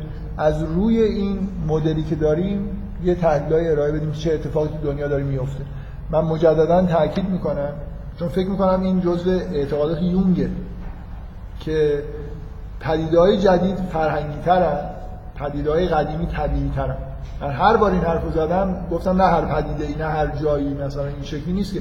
دیفالت اینه. رفتارهای قدیمی طبیعی به طبیعت نزدیکترن برای اینکه انسان به طبیعت نزدیکتره. و فرهنگ بار کمتری روی انسان در واقع داره. و اصولا انسان بیشتر از نظر تاریخی به ناخودآگاه خودش نزدیکتره و متکیتره تا انسانی که الان داره زندگی می‌کنه که غرق در فرهنگ و کلامه. بنابراین احتمال اینکه اینجا یه وضعیت های مصنوعی پیش بیاد بیشتره. این دیفالتیه که توی دیدگاه یون وجود داره به نظر منم این دیفالت درسته. لاقل رو روی مسئله فکر بکنیم ما امروز به عنوان یه مثال مشخص می‌خوایم یه خورده در مورد وضعیت زن و مرد تو دوران معاصر توصیف بکنیم که اوضاع چجوریه و بعد سعی بکنیم یه جوری برگردونیم به اینکه شما یه یونگی نگاه بکنید چه منشأهایی می‌تونه داشته باشه که بعضی از اتفاقات توی دنیا داره میفته من به عنوان مثال خیلی جالب برای خاطر اینکه فکر می‌کنم این مهمه وقتی که شما یه مدل ارائه می‌دید یه نوع تفکر دارید باید حداقل توی پارادایم علمی ما اینجوری نگاه می‌کنیم که کدوم مدل پیشگویی های بهتری می‌کنه. مثلا یونگ همیشه افتخار می‌کنه که خیلی قبل از شروع جنگ جهانی دوم قبل از اینکه اصلا هیتلری به وجود بیاد پیشگویی کرد که همچین اتفاقی در آلمان داره میفته و حرفش هم اینه که مجبوری تحلیل رویاها و وضعیت آدمایی که به من رجوع می‌کردن احساس کردم که در اعماق وجود این آدمای اتفاقی افتاده و یه جور حس دوباره یه اصطلاح عبارت جالبی داره. میگه من جنبش دوباره اون حیوان جانور زردمو رو در وجود این آدما آلمانیا می‌بینم. عجیب مثل اینکه اون روح اجداد مثلا توتنیشون دوباره یه جوری ظاهر شده در وجودشون داره حرکت می‌کنه تو رویاهاشون ظاهر میشه و الاخر یون یه مقاله ای داره من الان قصدم این بود که یه اشاره به این مقاله بکنم توی حرفایی که می‌زنم تحت عنوان زن اروپایی. خیلی پدیدهایی که ما الان باش درگیر هستیم و تو سال 1927 پیشگویی کرده که ما به این سمت میریم و دلایلی آورده از طرف خودش. و اینکه قبل از شاید هر متفکری این حرفا رو یون مطرح کرده که ما میریم به سمت اینکه مثلا رفتارهای زن و مرد مشابه بشن میریم به سمت اختلال رابطه جنسی زن و مرد میریم به سمت خیلی چیزهای دیگه و با دلایلی که از نظر خودش تو تئوری خودش کاملا موجه بودن و اینکه شما اگه مقاله رو ببینید مقاله خیلی قدیمیه. 80 سال پیش یه سخنرانی در واقع یون کرده و تبدیل به مقاله شده. و اینکه این مقدار در واقع پیشگویی که کرده در مورد ارتباط اختلال هایی که در آینده در ارتباط زن و مرد تو اروپا به وجود میاد با توجه به وضعیتی که پیش اومده به نظر من این خودش سند خوبیه که داره از زاویه خوبی نگاه می‌کنه به مسئله. فکر می‌کنم شاید اولین متفکری که تحلیل پیشگویی همراه و تحلیل داده از اینکه ما توی وضعیت وارد وضعیت بحرانی داریم میشیم. من به چند تا از نکاتی که تو اون مقاله بارها من این مقاله رو توی جای مختلف معرفی چیز کردم تشویق کردم برید مقاله رو بخونید.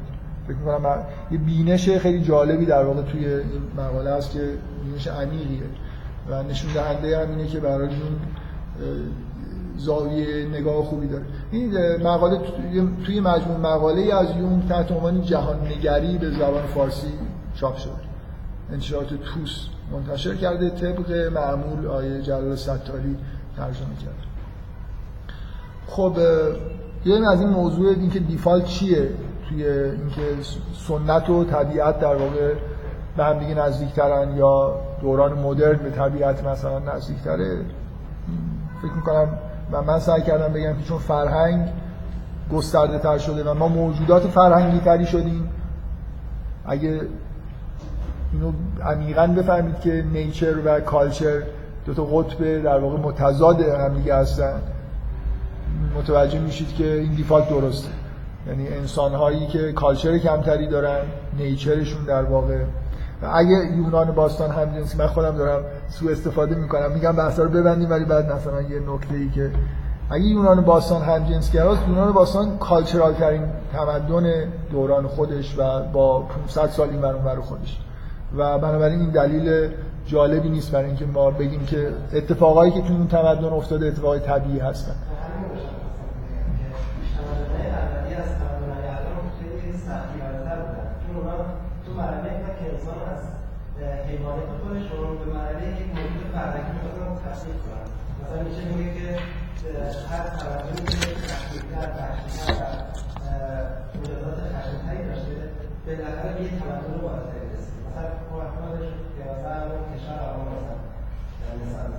که به ما این مجازات مجازات خیلی خشم داشتیم به این مدرسه تقدم آفرین رو پرم در واقع ما الان به بادید امروزی که نگاه می‌کنیم بهتر فکر می‌کنیم که اتفاقی که افتاده تمدن کمتری وجود داشت ولی در واقع خودش این تمدن خیلی سختگیر بوده سختگیری درست نقطه مقابل این حرفایی که من دارم می‌زنم. یعنی ذهن آدما ذهن آدما با شلاق خوردن نیست که شکل پیدا می‌کنه با فرهنگی که شکل پیدا می‌کنه. دقیقا نکته اینی که الان ما شلاق لازم نداریم. نظام سرمایه‌داری شما رو شلاق نمی‌زنه. چرا شلاق بزنه؟ برداشت هستید از 6 سالگی هر کاری که می‌خواسته کردی برای چی شلاق بزن ذهنشون با اصلا این موضوعی که گرامشی میگه چیه؟ اینکه یه چیزی به اسم هژمونی فرهنگی وجود داره. دیگه پلیس لازم نیست بیاد در خونت تو رو از خونت در بیاره. روزنامه رسانه ای که توی خونت تو تلویزیون نگاه می‌کنی رادیو گوش میدی اون کار رو داره برای نظام انجام میده. بنابراین دقیقا مثلا اینه که چیزی که شما دارید میگید در تایید حرف منه. اونم اینه که ما الان تو دوران فرهنگ قرار داریم دورانی که دیگه شلاق کار نمی‌کنه. برای همینه که ذهنیت های شما در واقع ذهنیت های شکل داده شده تریه چون ابزارش نظام موجود داره. من دیگه فکر کنم واقعا بحث رو قطع بکنیم. من دیگه جدا دارم ناراحت میشم از اینکه این بحث خیلی بحث ناراحتی من از اینه که این بحث خیلی بحث جالبیه و من خیلی دوست دارم که وارد این بحث بشم. ولی به دلیلی که از این جلسه جای این بحث نیست هی من دارم اینو میبندمش. و شما هم من قبول دارم که این بحث خیلی خوبیه. ولی مثلا اگه توافق بکنیم که اصلا این جلسه رو ول کنیم بشینیم همین بحث رو ادامه بدیم. که نمی‌دونم من فکر می‌کنم بعد اینو کجا می‌خواید آپلودش بکنید؟ یعنی به یونگ نداره این بحث. این بحثی در مورد پست مدرنیسم و مثلا چه می‌دونم کارکردهای فرهنگی نظام سرمایه‌داریه. خیلی بحث خوبیه. میگم من خودم مشتاق این بحثا هستم. بذارید کار خودمون رو بکنیم بیشتر از یک ساعت شد که هنوز من یه کلمه هم نگفتم که این کتاب بیچاره این چی نوشتم خلاصه. من اکثر طبیعی میده خب یه چیزایی رو نمیگم و یه چیزایی که فکر می‌کردم روال طبیعی بحث باشه رو حالا سعی می‌کنم کنار بذارم. امیدوارم خیلی به بحث لطمه نخوره. منتها به طور قطع توی 40 دقیقه من نمی‌تونم این بحث رو جمع بکنم. هیچ لازم نیست برای حرفایی که می‌زنم استدلال بکنم. قراره که یه مدل داریم تحلیل ارائه بدیم. تحلیل یا خوبه یا بده. مثل شما هیچ وقت از کسی که مکانیک کوانتوم بهتون درس میده نمیگید که این فرمالیسم از کجا اومده چجوری اثباتش می‌کنی؟ میگه این فرمالیسم این آزمایش ها رو انجام بده این فرمالیسم به جواب ما توی هیته پارادایم علمی داریم بحث می‌کنیم. من سعی می‌کنم اینجوری بحث بکنم. من می‌خوام بگم از توی تئوری یونگ برای تحلیل یه سری اتفاقایی که داره میفته چی در میاد؟ اگه به نظرتون اومد خوب داره تحلیل می‌کنه خب خوب. به نظر میاد اون مدل خوب کار می‌کنه. اگه نه شما باید یه مدل دیگه ارائه بدید. نه اینکه فقط بگید که اوه به نظر من این مدل خوب کار. مکانیک نیوتنی به سرش به سنگ خورده بود ولی تا نسبیت انیشتین ظاهر نشد همچنان حاکم بود. من یه مدل روانکاوی دیگه ای باید شما ارائه بدید. اگه این حرفا به نظرتون جالب نیست. نه همینطوری تو هوا حرف زدم. ببخشید این حرفو می‌زنم. هیچ کدوم شما فکر نمی کنم تو ذهنتون مدلی برای رفتار انسان داشته باشید. و دارید این حرفا رو می‌زنید متوجه هستید چی میگم؟ یعنی یه جور همینطور به اصطلاح حسی به نظرتون میاد این خوب نیست این حرف این درست نیست من حسم اینجوری نیست. ولی من می‌خوام بگم که کاری که ما می‌خوایم بکنیم اینه یه سری پدیده هایی که وجود داره زنها رفتارشون شبیه مردا شده. یه جور رفتارهای زنانه ای غلبه پیدا کرده. خب می‌خوام تحلیل بکنم که اینا منشأش چیه از کجا میاد پایگاهش توی روان مثلا انسان ها چیه؟ چرا روابط جنسی چرا به سکس ریولوشن مثلا رسیدیم تو دهه 60 که فکر می‌کنم ایده ای بود که یونگ داشت که ما به این سمت داریم حرکت می‌کنیم. چرا این ایده رو یونگ داشت؟ از کجای حرفاش این در میومد و چه تحلیلی در واقع به نظرش می آورد که اختلال و بحرانی داره به وجود میاد؟ من حرفم اینه که بحرانی وجود داره. همون چیزی که اول جلسه گفتم و بعد یه دفعه در زیر آوار این بحثا مدفون شد. بحرانی وجود داره در هویت جنسی رابطه زن و مرد در سراسر دنیا حتی تو ایران. با وجود اینکه کبرا تصمیم خودش رو می‌گیره کوکب خانوم از مهمونای خودش پذیرایی می‌کنه و دهقان فداکار مثلا کارهای قهرمانانه می‌کنه. ولی ما بحران روابط زن و مرد تو ایران هم داریم. این بحرانی نیست که یه جامعه ای بتونه ازش به راحتی فرار بکنه. بحران جهانی. این کتاب من واقعا میل داشتم که خود مفصلتر جزئیات این کتاب حداقل چهار فصل اولش رو بگم که تشویقتون بکنم کتاب بخونید برای خاطر اینکه فکر می‌کنم کتاب ساده و در عین حال پرمحتواییه. نوشتنی همچین کتابی خیلی راحت نیست. اونم تو فضای فعلی که توی دنیا وجود داره و هر حال ایشون آدم خیلی معروفیه. یعنی یه پایگاه محکمی داره. سی چهل سال فکر کنم توی رادیوی رادیوی پر طرفدار آمریکا برنامه مشاوره داشته. شاید اولین آدمی بوده که همچین برنامه هایی برای مشاوره گذاشته. لاقل آدم شهرت زیادی داره بنابراین راحت می‌تونه در واقع حرف بزنه. خیلی هم آدم آکادمیک به معنای اینکه عنوان های من واقعا در مورد آکادمیک بودنش دکترای روانشناسی و روانکاوی چیزا داره. حالا نمی‌دونم چقدر حیثیت آکادمیکش مثلا چیز بشه تو چاره نقص جسمانی هم شدم. پا میخورده مزولش گرفته. از دست که شام دست من یه مقدمه این کتاب داره من می‌خواستم مفصلتر بگم. اینو خلاصش می‌کنم. امیدوارم کتاب رو بخونید. شروع می‌کنه از یه چیزی تحت عنوان دروغ بزرگ آزادسازی. داره حرف از این می‌زنه که اصولا زنها در مثل اینکه حالا با اصطلاح خود فنیتر یه هژمونی فرهنگی وجود داره که زنها رو به سمتی سوق داده تحت عنوان آزادسازی بعد ده تا دروغ دروغ بزرگ شماره یک دروغ بزرگ شماره دو هر کدوم در حدود یک صفحه مثلا توضیح میده که این دروغا چی هستن از کجا اومدن. مثلا دروغ بزرگ شماره یک صاحب همه چیز شدن. زنی که فعالیت اجتماعی می‌کنه کار می‌کنه استقلال مالی داره همه چیز به دست میاد. و تجربه این خانم نشون میده درست برعکس در طرف همه چیزشون از دست میده. یعنی عمیق‌ترین نیازاشون نیاز به عشق نیاز به خانواده ای که مثلا گرمای عاطفی توش باشه رو که واقعا برای زنها خیلی خیلی مهمه این رو در واقع بهش نمی‌رسن ولی خب یه چیزایی پول در میارن مثلا ممکنه خونه داشته باشن اتومبیل داشته باشن ولی موجودات شکست خورده ای هستن که معمولا مثلا فرض کنید جو حالت افسردگی هم داره. اکثریت حالا من نمی‌خوام بگم هیچ حرفی نمیشه توی زمینه های بحث های جامعه شناسی روانکاوی تعمین داد. خب، هر زنی که مثلا فعالیت شدید اقتصادی کرده و به همه چیز رسیده حتما مثلا همه چیزشو از دست داده.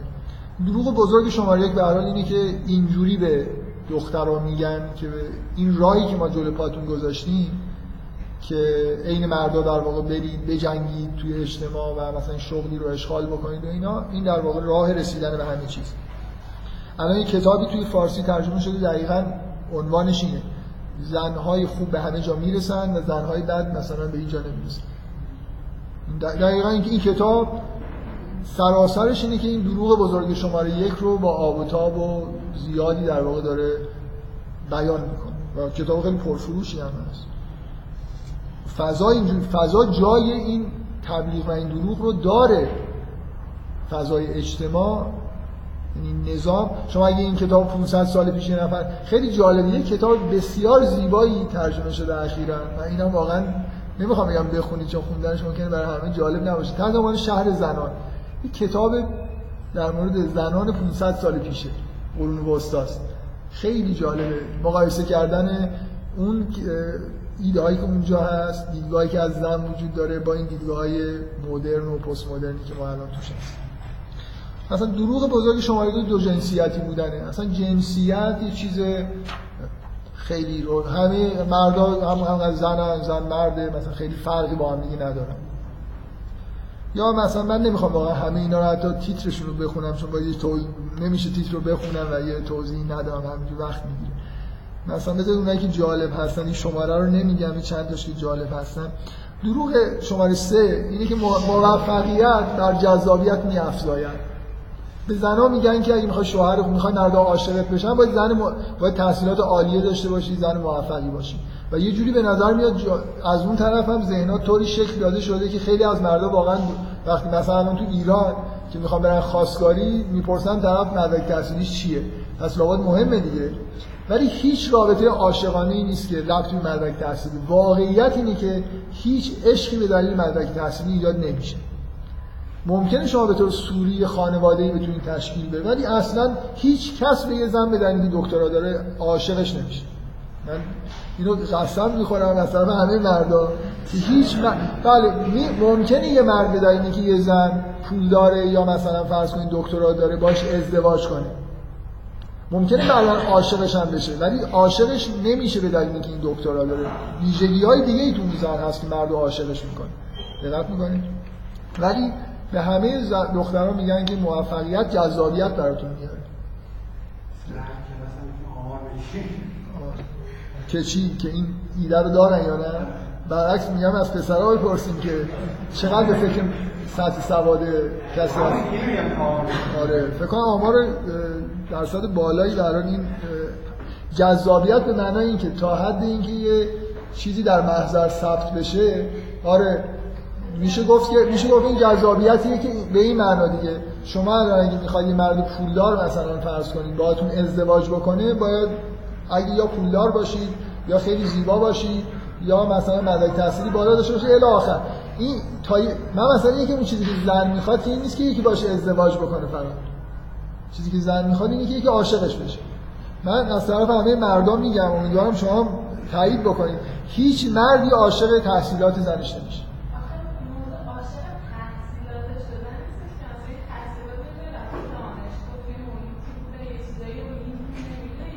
مثلا مهندسی مثلا مهندسی الکترونیک می‌دونه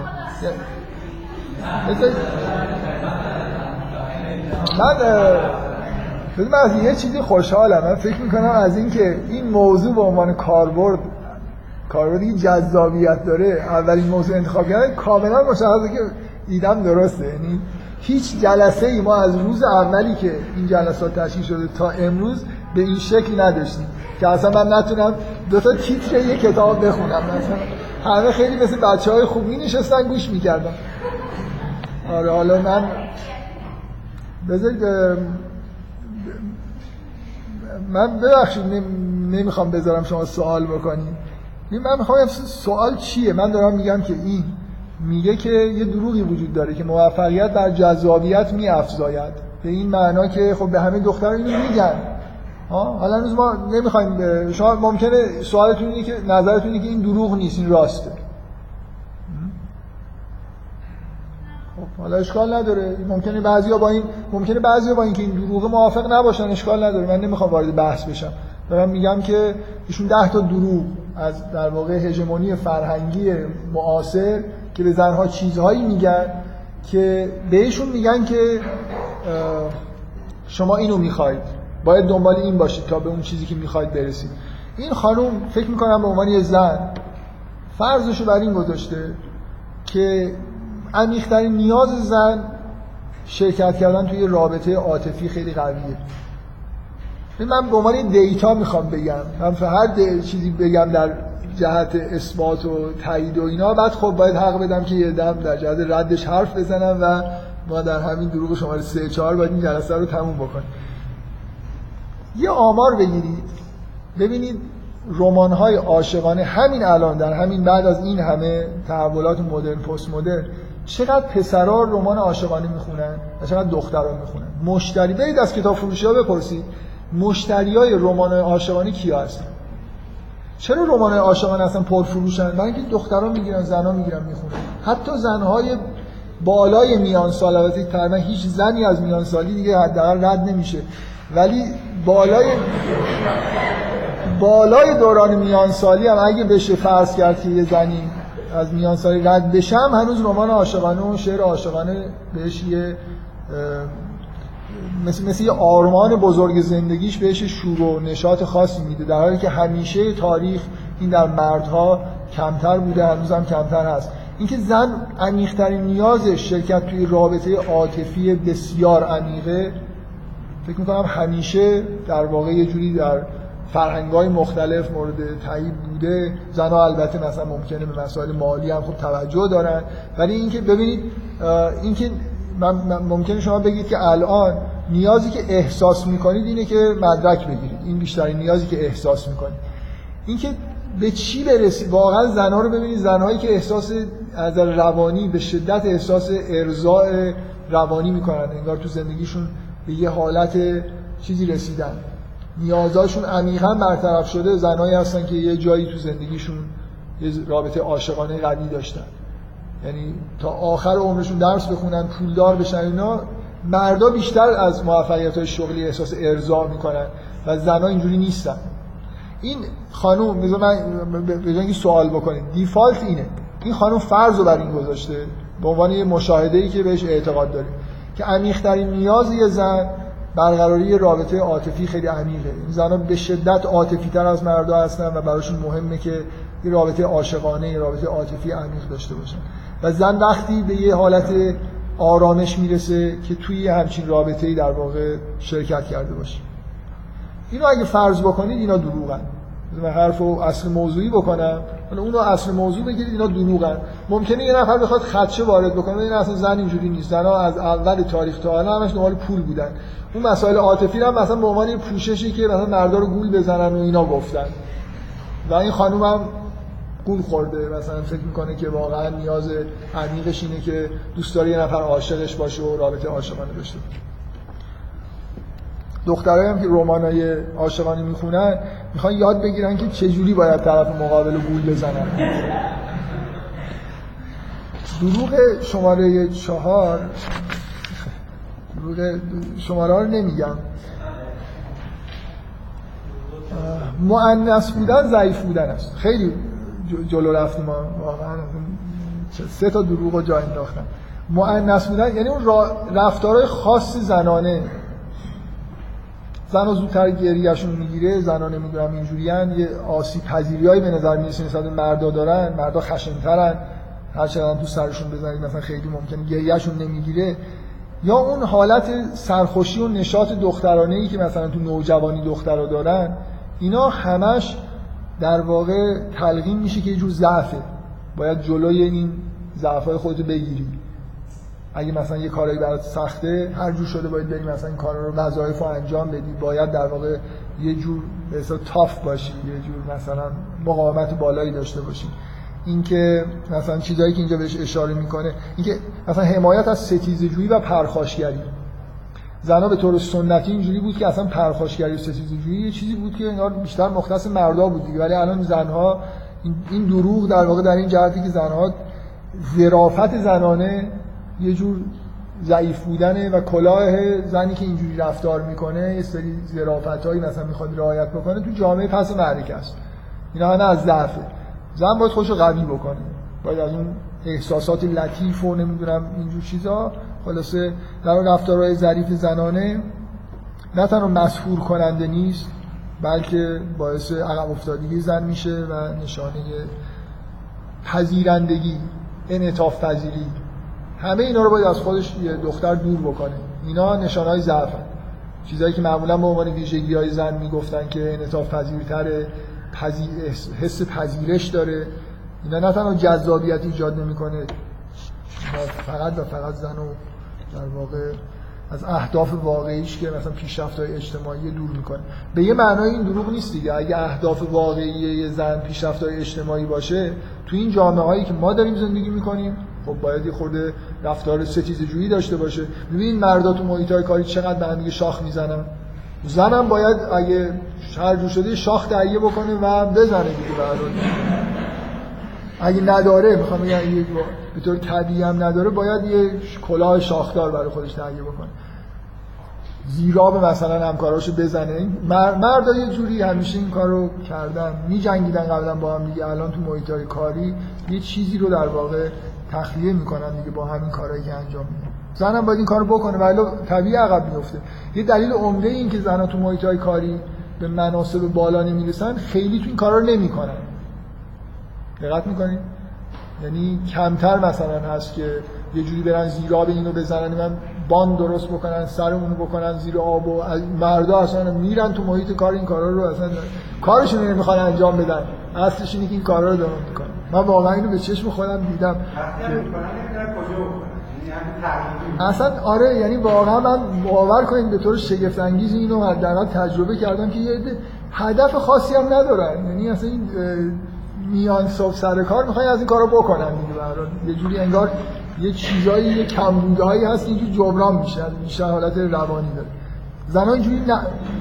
به نظر میاد که این رفتارها برای زنها طبیعی نبوده. زنها یه جوری این حس اینکه اگه یه نفر ناراحت باشه برن ازش دلجویی بکنن ببینن چشه مثلا. یه جوری حسای این شکلی دیفالت زنانه بوده که اینا همه ضعفن. اینا همه در واقع چیزایی که زن باید از خودش دور بکنه. اگه یه نفر. زن مثلا زیر دست خودش رو به راحتی اخراج نمی‌کنه معمولا. روی اینکه طرف ناراحت میشه ناراحت نمیشه حساب می‌کنه تو ذهنش. در حالی که محیط کاری باید کاملا قاطعانه و خشن رفتار کرد. این تخلف کرده بلافاصله بندازش بیرون ناراحت شد. خب ناراحت شد دیگه کار کاره. مردا را این کارو می‌کردن زنها الان این کارو باید بکنن وگرنه پیشرفت نمی‌کنن.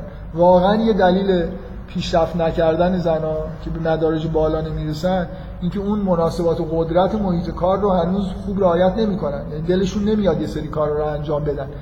این دروغ اینه که این نشانه ضعف زن هاست نه تنها جذابیت نداره بلکه شما رو در واقع عقب میندازه پس باید حتما این چیزا رو یاد بگیرید و انجام بدید. یه نکته که نظرم مهمه و خیلی عمیقه.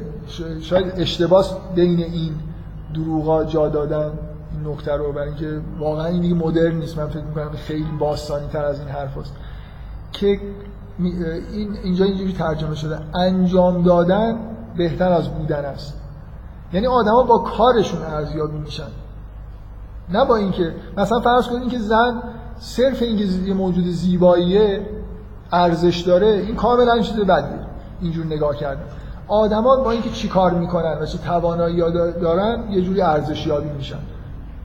این دروغ دروغ مدرنی نیست. دروغ دو هزار سال پیشم این دیدگاه تو فرهنگای جهان بوده. یعنی این شکلی نیست که ما بگیم این یه چیزیه که الان تازه در اومده. خب فکر می‌کنم شدت و ضعف داره دیگه. یعنی قبلا مثلا زن به صرف مثلا زیبایی معشوق بوده و براش مثلا شعر می‌گفتن و این حرفا. الان ما تو دورانی هستیم که کار خیلی مهمتر از هر چیز. اسطوره خودکفایی معلوم منظور چیه و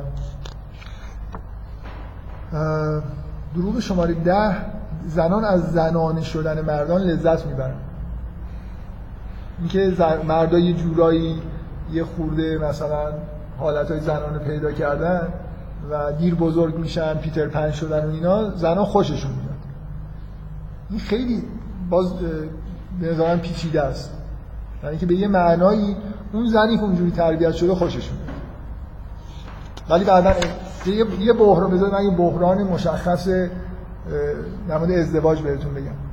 دخترها دقیقا به دلیل این نوع به اصطلاح فرهنگ مدرن از پسرایی که موجوداتی خود ضعیفی هستن یه ذره به اصطلاح مامانی هستن پیترپن هستن رومانتیکن یه جوری این حالت ها رو دارن خوششون میاد ازدواج می‌کنن ولی بعد می‌فهمن که این چیزی نیست که لازم دارن وقتی ازدواج می‌کنن بچه به دنیا میاد بعد حالا احتیاج به این مردی دارن که بشه بهش تکیه کرد احتیاج به این مردی دارن که مثلا یه جوری خیلی چیزا رو اداره بکنه بعد می‌بینن با یه موجود ضعیفی که حالا تازه اینا باید اونو اداره بکنن ازدواج کردن. زنها یه جوری در واقع وارد مسئله ازدواج معمولا میشن دخترها که احساساتشون چیز نیست. به حساب قطب درست کار نمی‌کنه. در مورد اینکه در آینده به چه چیزی نیاز دارن. در اون لحظه خب این موجود میپسندن و این بحرانی من فکر کنم برید با مشاوره ازدواج یه رده بزرگی از مشاوره ها و بحران های بین زن و مرد الان تو جامعه خود ما اینه. زن احساس می‌کنه که مرد در اندازه کافی مرد نیست. توقعاتی داره. من یه بار فکر کنم اینو گفتم. من از یه خانمی شنیدم که می‌گفت که یه روز شوهرش در...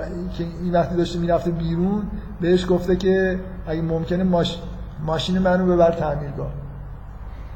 این با اینکه زن سوپر مدرنی مثلا بود و همینجوری هم ازدواج کرده بود با یه مرد خیلی اینو دیگه نمی‌تونست یعنی اصلا جوش آورده بود که من, من ماشین اینو ببرم تعمیرگاه. این تعمیرگاه از اون جایی که هنوز زنها توش راحت نیستن. با مکانیک و نمی‌دونم جوش یه جوریه. زنا معمولا هنوز زنایی که مدیر مدیر هم هستن و خیلی مثلا توی نظام اجتماعی. یه جوری دوست دارن مرد ماشین رو ببره تعمیرگاه.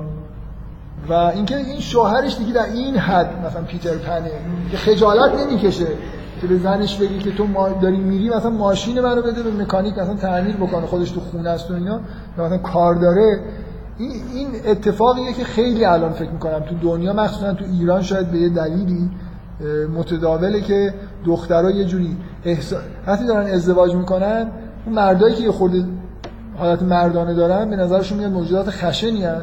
میرن یه مردی رو انتخاب می‌کنن که اون خشونت توش نیست بعد گیر میفتن یه جایی نه به خشونت به صلابت مرد تو زندگیشون احتیاج پیدا می‌کنن ولی این مرد اصلا دقیقا خودشون کسی رو انتخاب کردن که اصلا صلابت نداشته باشه.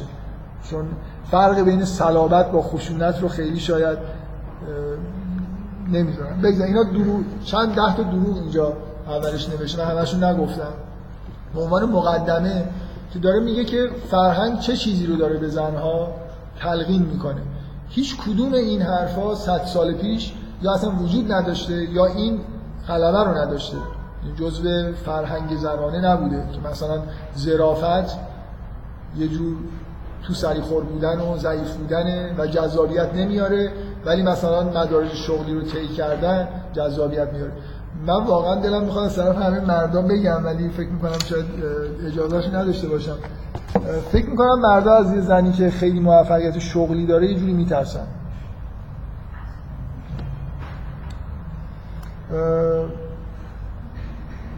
ممکنه اولش نترسم ولی توی زندگی من بذار باز یه چیزی رو نقل بکنم. اینو واقعا اینو باز یه خانومی شنیدم که دقیقا توی همچین روابط این رابطه که من دارم میگم خیلی چیز متداولی تو جامعه ماست.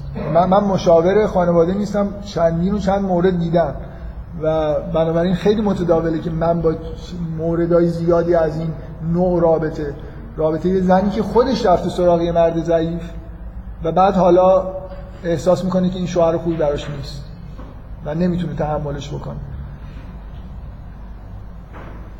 دقیقا اون مردای ضعیف هم نماشون دختر و زنی رو بهشون نشون میده که کارایی داشته باشه.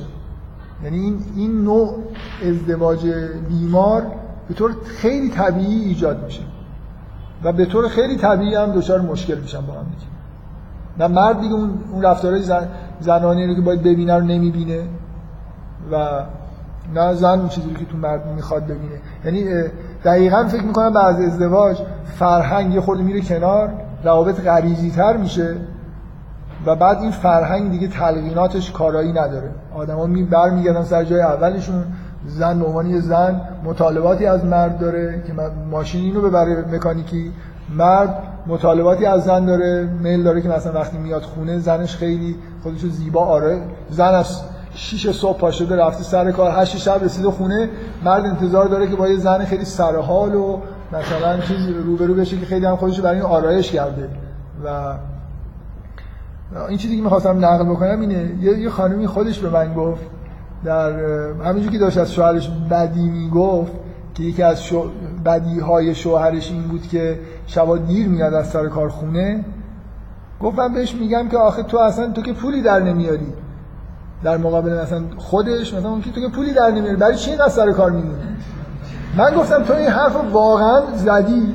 گفت خب دیگه ختم ماجراست دیگه. یعنی اصلا یه زنی وقتی به مرد بگه که تو کارت ارزش نداره یعنی یه زن اگه یه خورده حس زنانه داشته باشه اینو می‌فهمه که اگه میلیاردره و شوهرش روزی ده هزار تومن داره در میاره یه جوری باید تظاهر بکنه که این کاری که داری می‌کنی برای اینکه کاری که مرد انجام میده حالت ابراز عشق داره. یعنی مرد چجوری عشق خودش رو ثابت می‌کنه به یه زن؟ فقط این نیست که بیاد یه سری کلمات شاعرانه بگه. مهمترین چیزی که به مرد. شما اگه به یه انسانی اجازه ابراز عشق ندید اگه یه جرقه های عشقی هم تو وجودش هست از بین میره رشد پیدا نمی‌کنه. مهمترین چیزی که به مرد این احساس میده که داره یه جوری مثلا یه عمل عاشقانه انجام میده اینی که بره مثلا فرض کنید بیرون یه کوهی بکنه بیاره مثلا یه نون بیاره مثلا بیاره فرض کنید دورانی که خیلی زندگی سخته مرد مثلا یه جوری به شکل قهرمانانه ای بره مثلا زحمت بکشه عرق بریزه بیاد و مثلا زن و بچه خودش رو حفظ بکنه. تو وقتی به این مرد گفتی که اصلا کار تو که پولی در نمیاد اصلا برای چی میری سر کار؟ در واقع فرصت ابراز علاقه کردن رو از مرد اون عمیق‌ترین حس مرد رو توی رابطه عاشقانه ازش گرفتی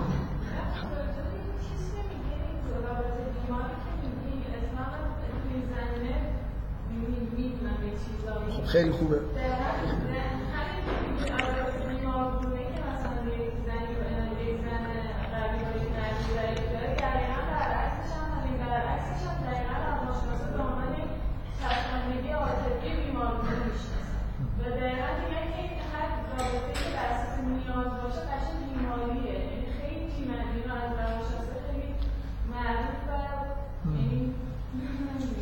این که بذارید من مجدد تاکید می‌کنم که یه جوری دارم توی یه به اصطلاح مدل یونگی حرف می‌زنم.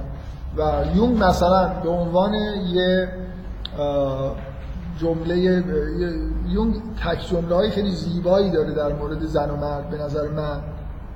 زیباییش میگم به نظر من ممکنه یه نفر علاقه نداشته باشه این حرفا. یه تک جمله زیبای یونگ اینه که طبیعت تو رابطه زن و مرد طبیعت زن نرسینگه طبیعت مرد کیرینگه. این دوتا با هم من فکر فهمیدن این گاهی یه حرفی درسته تصور کردن چجوری آدم رو به اینجا میرسونه که قبول بکنه که یه همچین واقعیتی هست. مرد حسش نسبت به زن کیرینگه به معنای این مثل اینکه یه قلعه درست بکنه. زن و بچهشون اونجا نگه داره نذاره بهشون آسیب برسن. مثل یه محیط امن درست بکنه و عمل کیرینگ رو انجام بده. در حالی که زن ابراز عشقش و توی رابطه مرد رابطش با مرد یه چیزیه که حالا این کلمه نرسینگ رو با پرستاری و معنای متداول اشتباه نگیرید. ولی یه جور حس چیزه مثل یه خدمات جزئی انجام دادن و ظریف انجام دادن. این نیازهای ظریف نه فقط عاطفی حتی مثلا چیزایی که ممکنه جنبه مادی تر داشته باشه رو رفع کردن. یعنی زن اصولا نسبت به خانواده‌اش احساسش نیست که اگه دوز اومد تو خونه این باید پاشه مثلا چماق برداره و شوهر و بچهش رو حفظ بکنه. و باور کنید این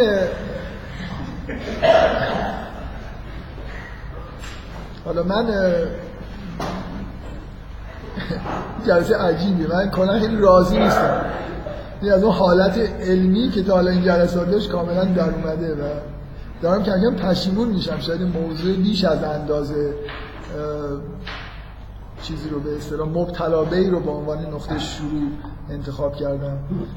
و واقعا من, هدفم این بود که یه ایده هایی رو از یه مدلی در بیارم بگم که این ایده هایی و رقابت با اینم این نیست که بگید که نه اینو قبول ندارم اونو قبول ندارم. رقابتش اینه که یا مثلا بعضی از دیتا رو البته میشه برد زیر سوال. اینکه مدلی ارائه بدید که با بهتر مثلا دیتا رو توجیه بکنه خب من فکر می‌کنم واقعا موضوع چیز زیادی داره. برای بحث خیلی خونسرد و مثلا علمی کردن. یکی از ویژگی های بحث علمی که باید خود آدم خونسرد باشه دیگه. اگه مثلا با منافع شخصی آدم یه جایی یه قضیه ریاضی اگه اثبات بشه شما رو می‌کشن. طبعا خیلی با چیز بحث شرکت نمی‌کنید که اثبات قبول بکنید هر جوری شده یه ایرادی توی بحث پیدا. من فکر کنم الان این بحث زیادی با عواطف شما درگیره. حالا اینکه مثلا فرض کنید این حس این که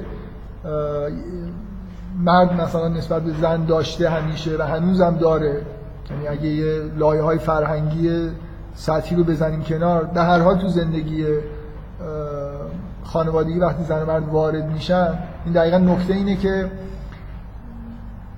پیش از ازدواج قبل از اینکه خانواده تشکیل بشه قبل از اینکه روابط غریزی شکل بگیره این فرهنگ موجود کار خودشو می‌کنه. ولی مرد اون حس کیرینگ رو بعد از اینکه بازن ازدواج کرد مخصوصا وقتی بچه به وجود اومد درش ایجاد میشه. شما هر چی می‌خواید بگید که این کیرینگ چیز خوبی نیست این از خود دور کن. یا به زن بگید که تو هم کیرینگ داشته باش. چرا مثلا میری سراغ مثلا فرض کن یه جوری هی حواست ترخوش کردن بچه است. مثلا زن و بچه رو که به دنیا میارن اصلا یه جوری از نظر روانشناسی طول می‌کشه زن این جدایی رو بپذیره. راحت نمیشه بچه رو از دست مادرش گرفت. با از شناختی می‌خوام بگم بچه تا یه لحظه جز وجود مادره. وقتی تو جنینه. وقتی به دنیا میاد یه پروسه ای طی میشه که مادر اینجوری این جدایی رو از نظر روانی میپذیره. که انگار این موجود مستقلی. دیگه به من به دنیا اومد دیگه به من وصل نیست. اینکه شما به زن مثلا یه جوری وقتی که غرایزش دارن بهش فرمان میدن که این بچه رو تر خوش بکنه بهش یه جوری بگید که مثلا نه اینا چیزن. اینا مثلا امولیه تو باید فردا صبح بری سر کار. و خیلی کاری می نداشته باشی که. الان تو آمریکا برای دوره بارداری بعد از بارداری فرجه هایی به زنها میدن از نظر حقوقی. برای اینکه از نظر روانی یه جوری بدیهیه که آسیب می‌بینن. اگه خیلی زود بخواید مثلا فرض کنید مادر از بچهش جدا کنید به این حرفا. من, من می‌خوام بگم که هر چی بگم به هر ممکنه بحث پیش بیاد. من می‌خوام بگم این که بعد از ازدواج یعنی بعد از اینکه روابط از حالت اجتماعی در اومد. از فرهنگ جدا شد. روابط واقعی بین زن و مرد. بدون اینکه دخالتی وجود داشته باشه. روابط غریزی. ارتباط آمیزش جنسی به وجود اومدن بچه و یه سری روابطی که جز طبیعت هم. قبول دارید این بخشای زیادی از زندگی زن و مرد با هم دیگه؟ دیگه رفتی به فرهنگ نداره. این از دوران باستان. زن و مرد با هم دیگه آمیزش جنسی داشتن بچه رو زن به دنیا آورده. نگفتن به زن که تو باید بچه رو به دنیا بیاری. زن به طور طبیعی بدنش غذا تولید می‌کنه که به بچهش بده. زنها هر چقدرم بهشون تعلیم داده شده باشه که آشپزی کردن و توی آشپزخونه بودن ننگ برای زن وقتی که بچه دار میشن حس غذا دادن درشون به وجود میاد. و بعد زنایی که تو عمرشون نیمرو هم بلد نبودن درست کردن می‌بینید در از یکی دو سال زندگی خانوادگی مخصوصا بعد از تولد بچه با شور و نشاط بدون اینکه احساس حقارت بکنن علاقه من میشن به اینکه مثلا یه جوری خب به بچهشون دارن غذا اصلا غذا دادن جز غرایز زنه به دلایل فیزیولوژیک و جز غرایز مرد نیست. ممکنه جز غرایز مرد نان آوری به خونه باشه ولی اینکه نونو مثلا لغمه کنی بذاری فرق بین کیرینگ و نرسینگ اینه. nursing یه چیز ظریفتریه که در ادامه caring انگار داره اتفاق میفته. و یه جوری تک یه جور caring ه که توی یه سطح ظریفتری در واقع اتفاق میفته. من می‌خوام بگم شاهد بر اینکه چیزهای طبیعی اینا هستن. یعنی این caring و nursing طبیعیه و خیلی چیزهای دیگه که حالا توی بحثای یونگ هست. طبیعی اینه که وقتی که زن و مرد ازدواج می‌کنن روابط طبیعی بینشون شکل می‌گیره که خارج از فرهنگه مثل مثلا بچه دار شدن غذا دادن به بچه. این ده هزار سال پیش هم همین رابطه وجود داشته. رابطه هر چقدر که رابطه مثلا رابطه جنسی رابطه های مربوط به بارداری اینا همه چیزهای فیزیولوژیک و زیست شناختیه دیگه ربطی به فرهنگ نداره. فعالیت های زن و مرد درگیر فعالیت هایی میشن که خارج از فرهنگی بعد می‌بینید که احساسات و چیزهای روانشناسانهشون هم میره به یه سمتی که تضاد داره با ایده هایی که قبلا داشتن. شوهری که انتخاب کرده بودن برای ایده های فرهنگی که بهشون تلقین شده بود حالا دیگه به دردشون نمی‌خوره. حالا که زن که باردار میشه از تمام وجودش ضعف میشه. از نظر فیزیولوژیک از نظر زیست شناسی اصلا احتیاج چرا این غریزه در غریزه کیرینگ هست؟ برای اینکه زن وقتی باردار میشه احتیاج به کیرینگ داره. آسیب پذیر میشه.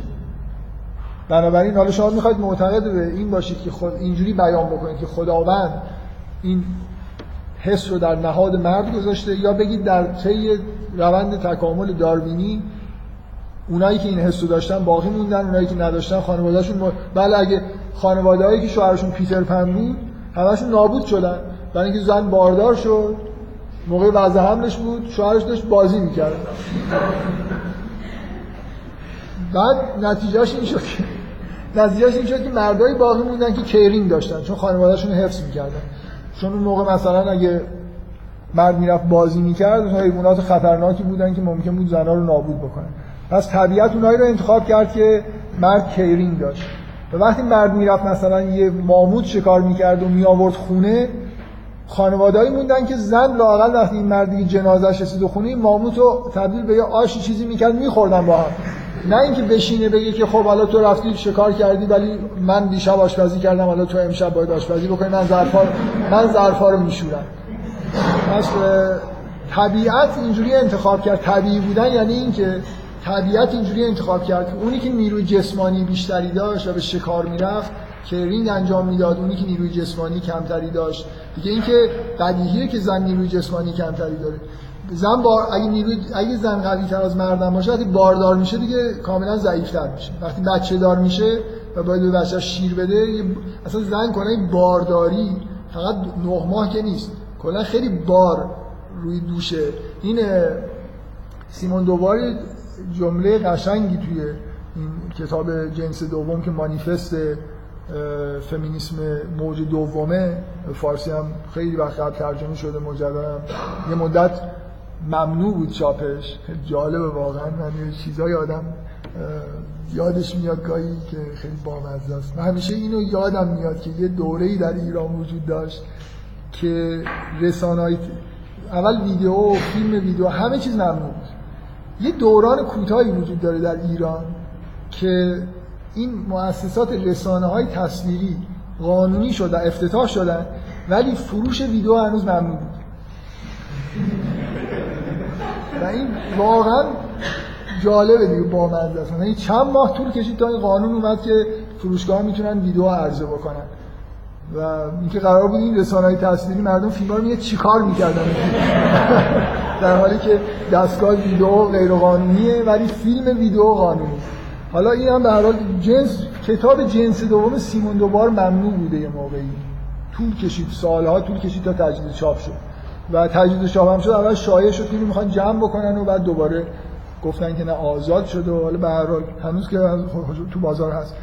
یه جمله خیلی قشنگی میگه اونم اینه که طبیعت عمده بار تولید نسل رو به عهده رو دوش زن گذاشته. از مسائل فیزیولوژیک قبل از ازدواج بگیرید تا بارداری و شیر دادن و این طبیعت این کارو کرده. این کار رو نه فئودالیسم انجام داده نه دوران بردهداری. همین الان هم بار تولید نسل رو دوش زنه. و اینکه زن در مقابل این باری که به دوش داره که بار سنگینی انتظارایی از شوهرش داره انتظار کیرین داره انتظار داره که ازش حمایت بشه این یه چیزی نیست که الان ما بگیم که این امولیه نمی‌دونم فر...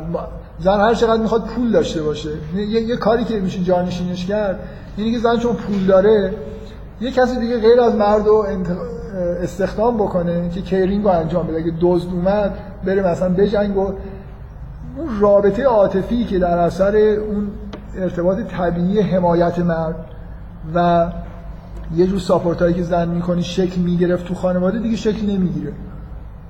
یکی مشکلات دوران مدرن اینه که اصلا این رابطه ها به طور طبیعی شکل نمی‌گیرن.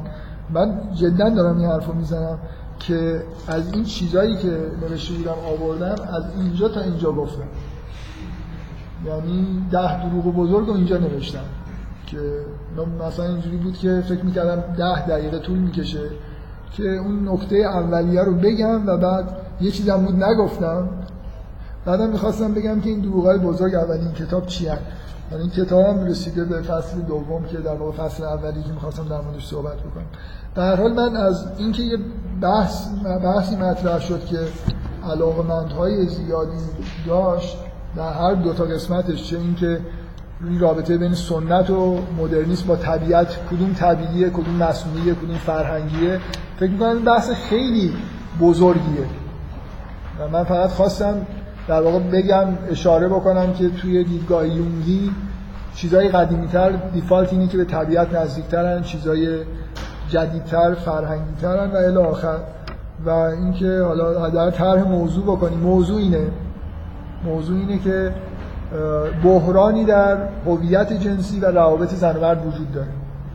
هیچکی نمی‌تونه منکر این بشه که بحران وجود داره. خانواده استوار نیست رابطه های عاشقانه. الان در فرهنگ غرب هرچی که دوران پست مدرن پیش میره نه تنها هنری که همیشه در تمام تاریخ موضوع اصلیش ستایش عشق بود دیگه وجود نداره بلکه ما هنری داریم که مسخره می‌کنه عشق یعنی ما الان ترانه سراهایی داریم که در مذمت عشق در واقع می‌خونن و عشق یه چیز پوچ و احمقانه و مثلا غیر قابل چیز می‌دونن. چیز رویایی احمقانه که هیچ وقت وجود ادعای اینه که هیچ وقت وجود نداشته.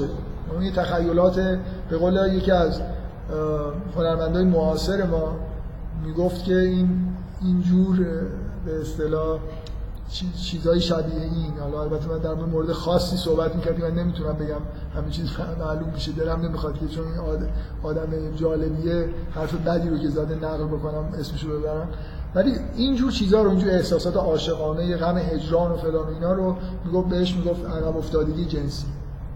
یعنی آدما از چون هیچ مثلا رابطه جنسی نداشتن و اینا اینجور مثلا چیز شدن آدم آنورمالی شدن میرن و اگه مثلا خیلی در دوران نوجوانیشون رابطه جنسی برقرار می‌کردن و این غم هجران و اینا بهشون دست نمی‌داد و تمام این اشعار مثلا ابلهانه که گفته شده در معشوق و به عرش رسوندن و اینا اینا یه جور در واقع مثل بیماری روانی میمونه. نتیجه اینه که طرف اون موقعی که باید ارتباط جنسی نداشته. من اصلا نمی‌شناسم.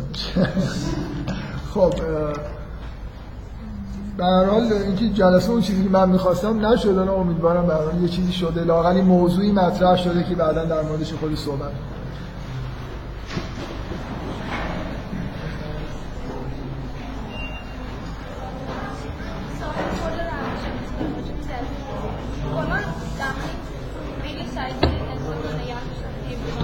خب نفهمیدم در مورد شدید آدم هم به اینکه حیوان نگه نگهداری است. مثلا اینکه خیلی احساس مثبتی. منظور علاقه مثبتی بعضی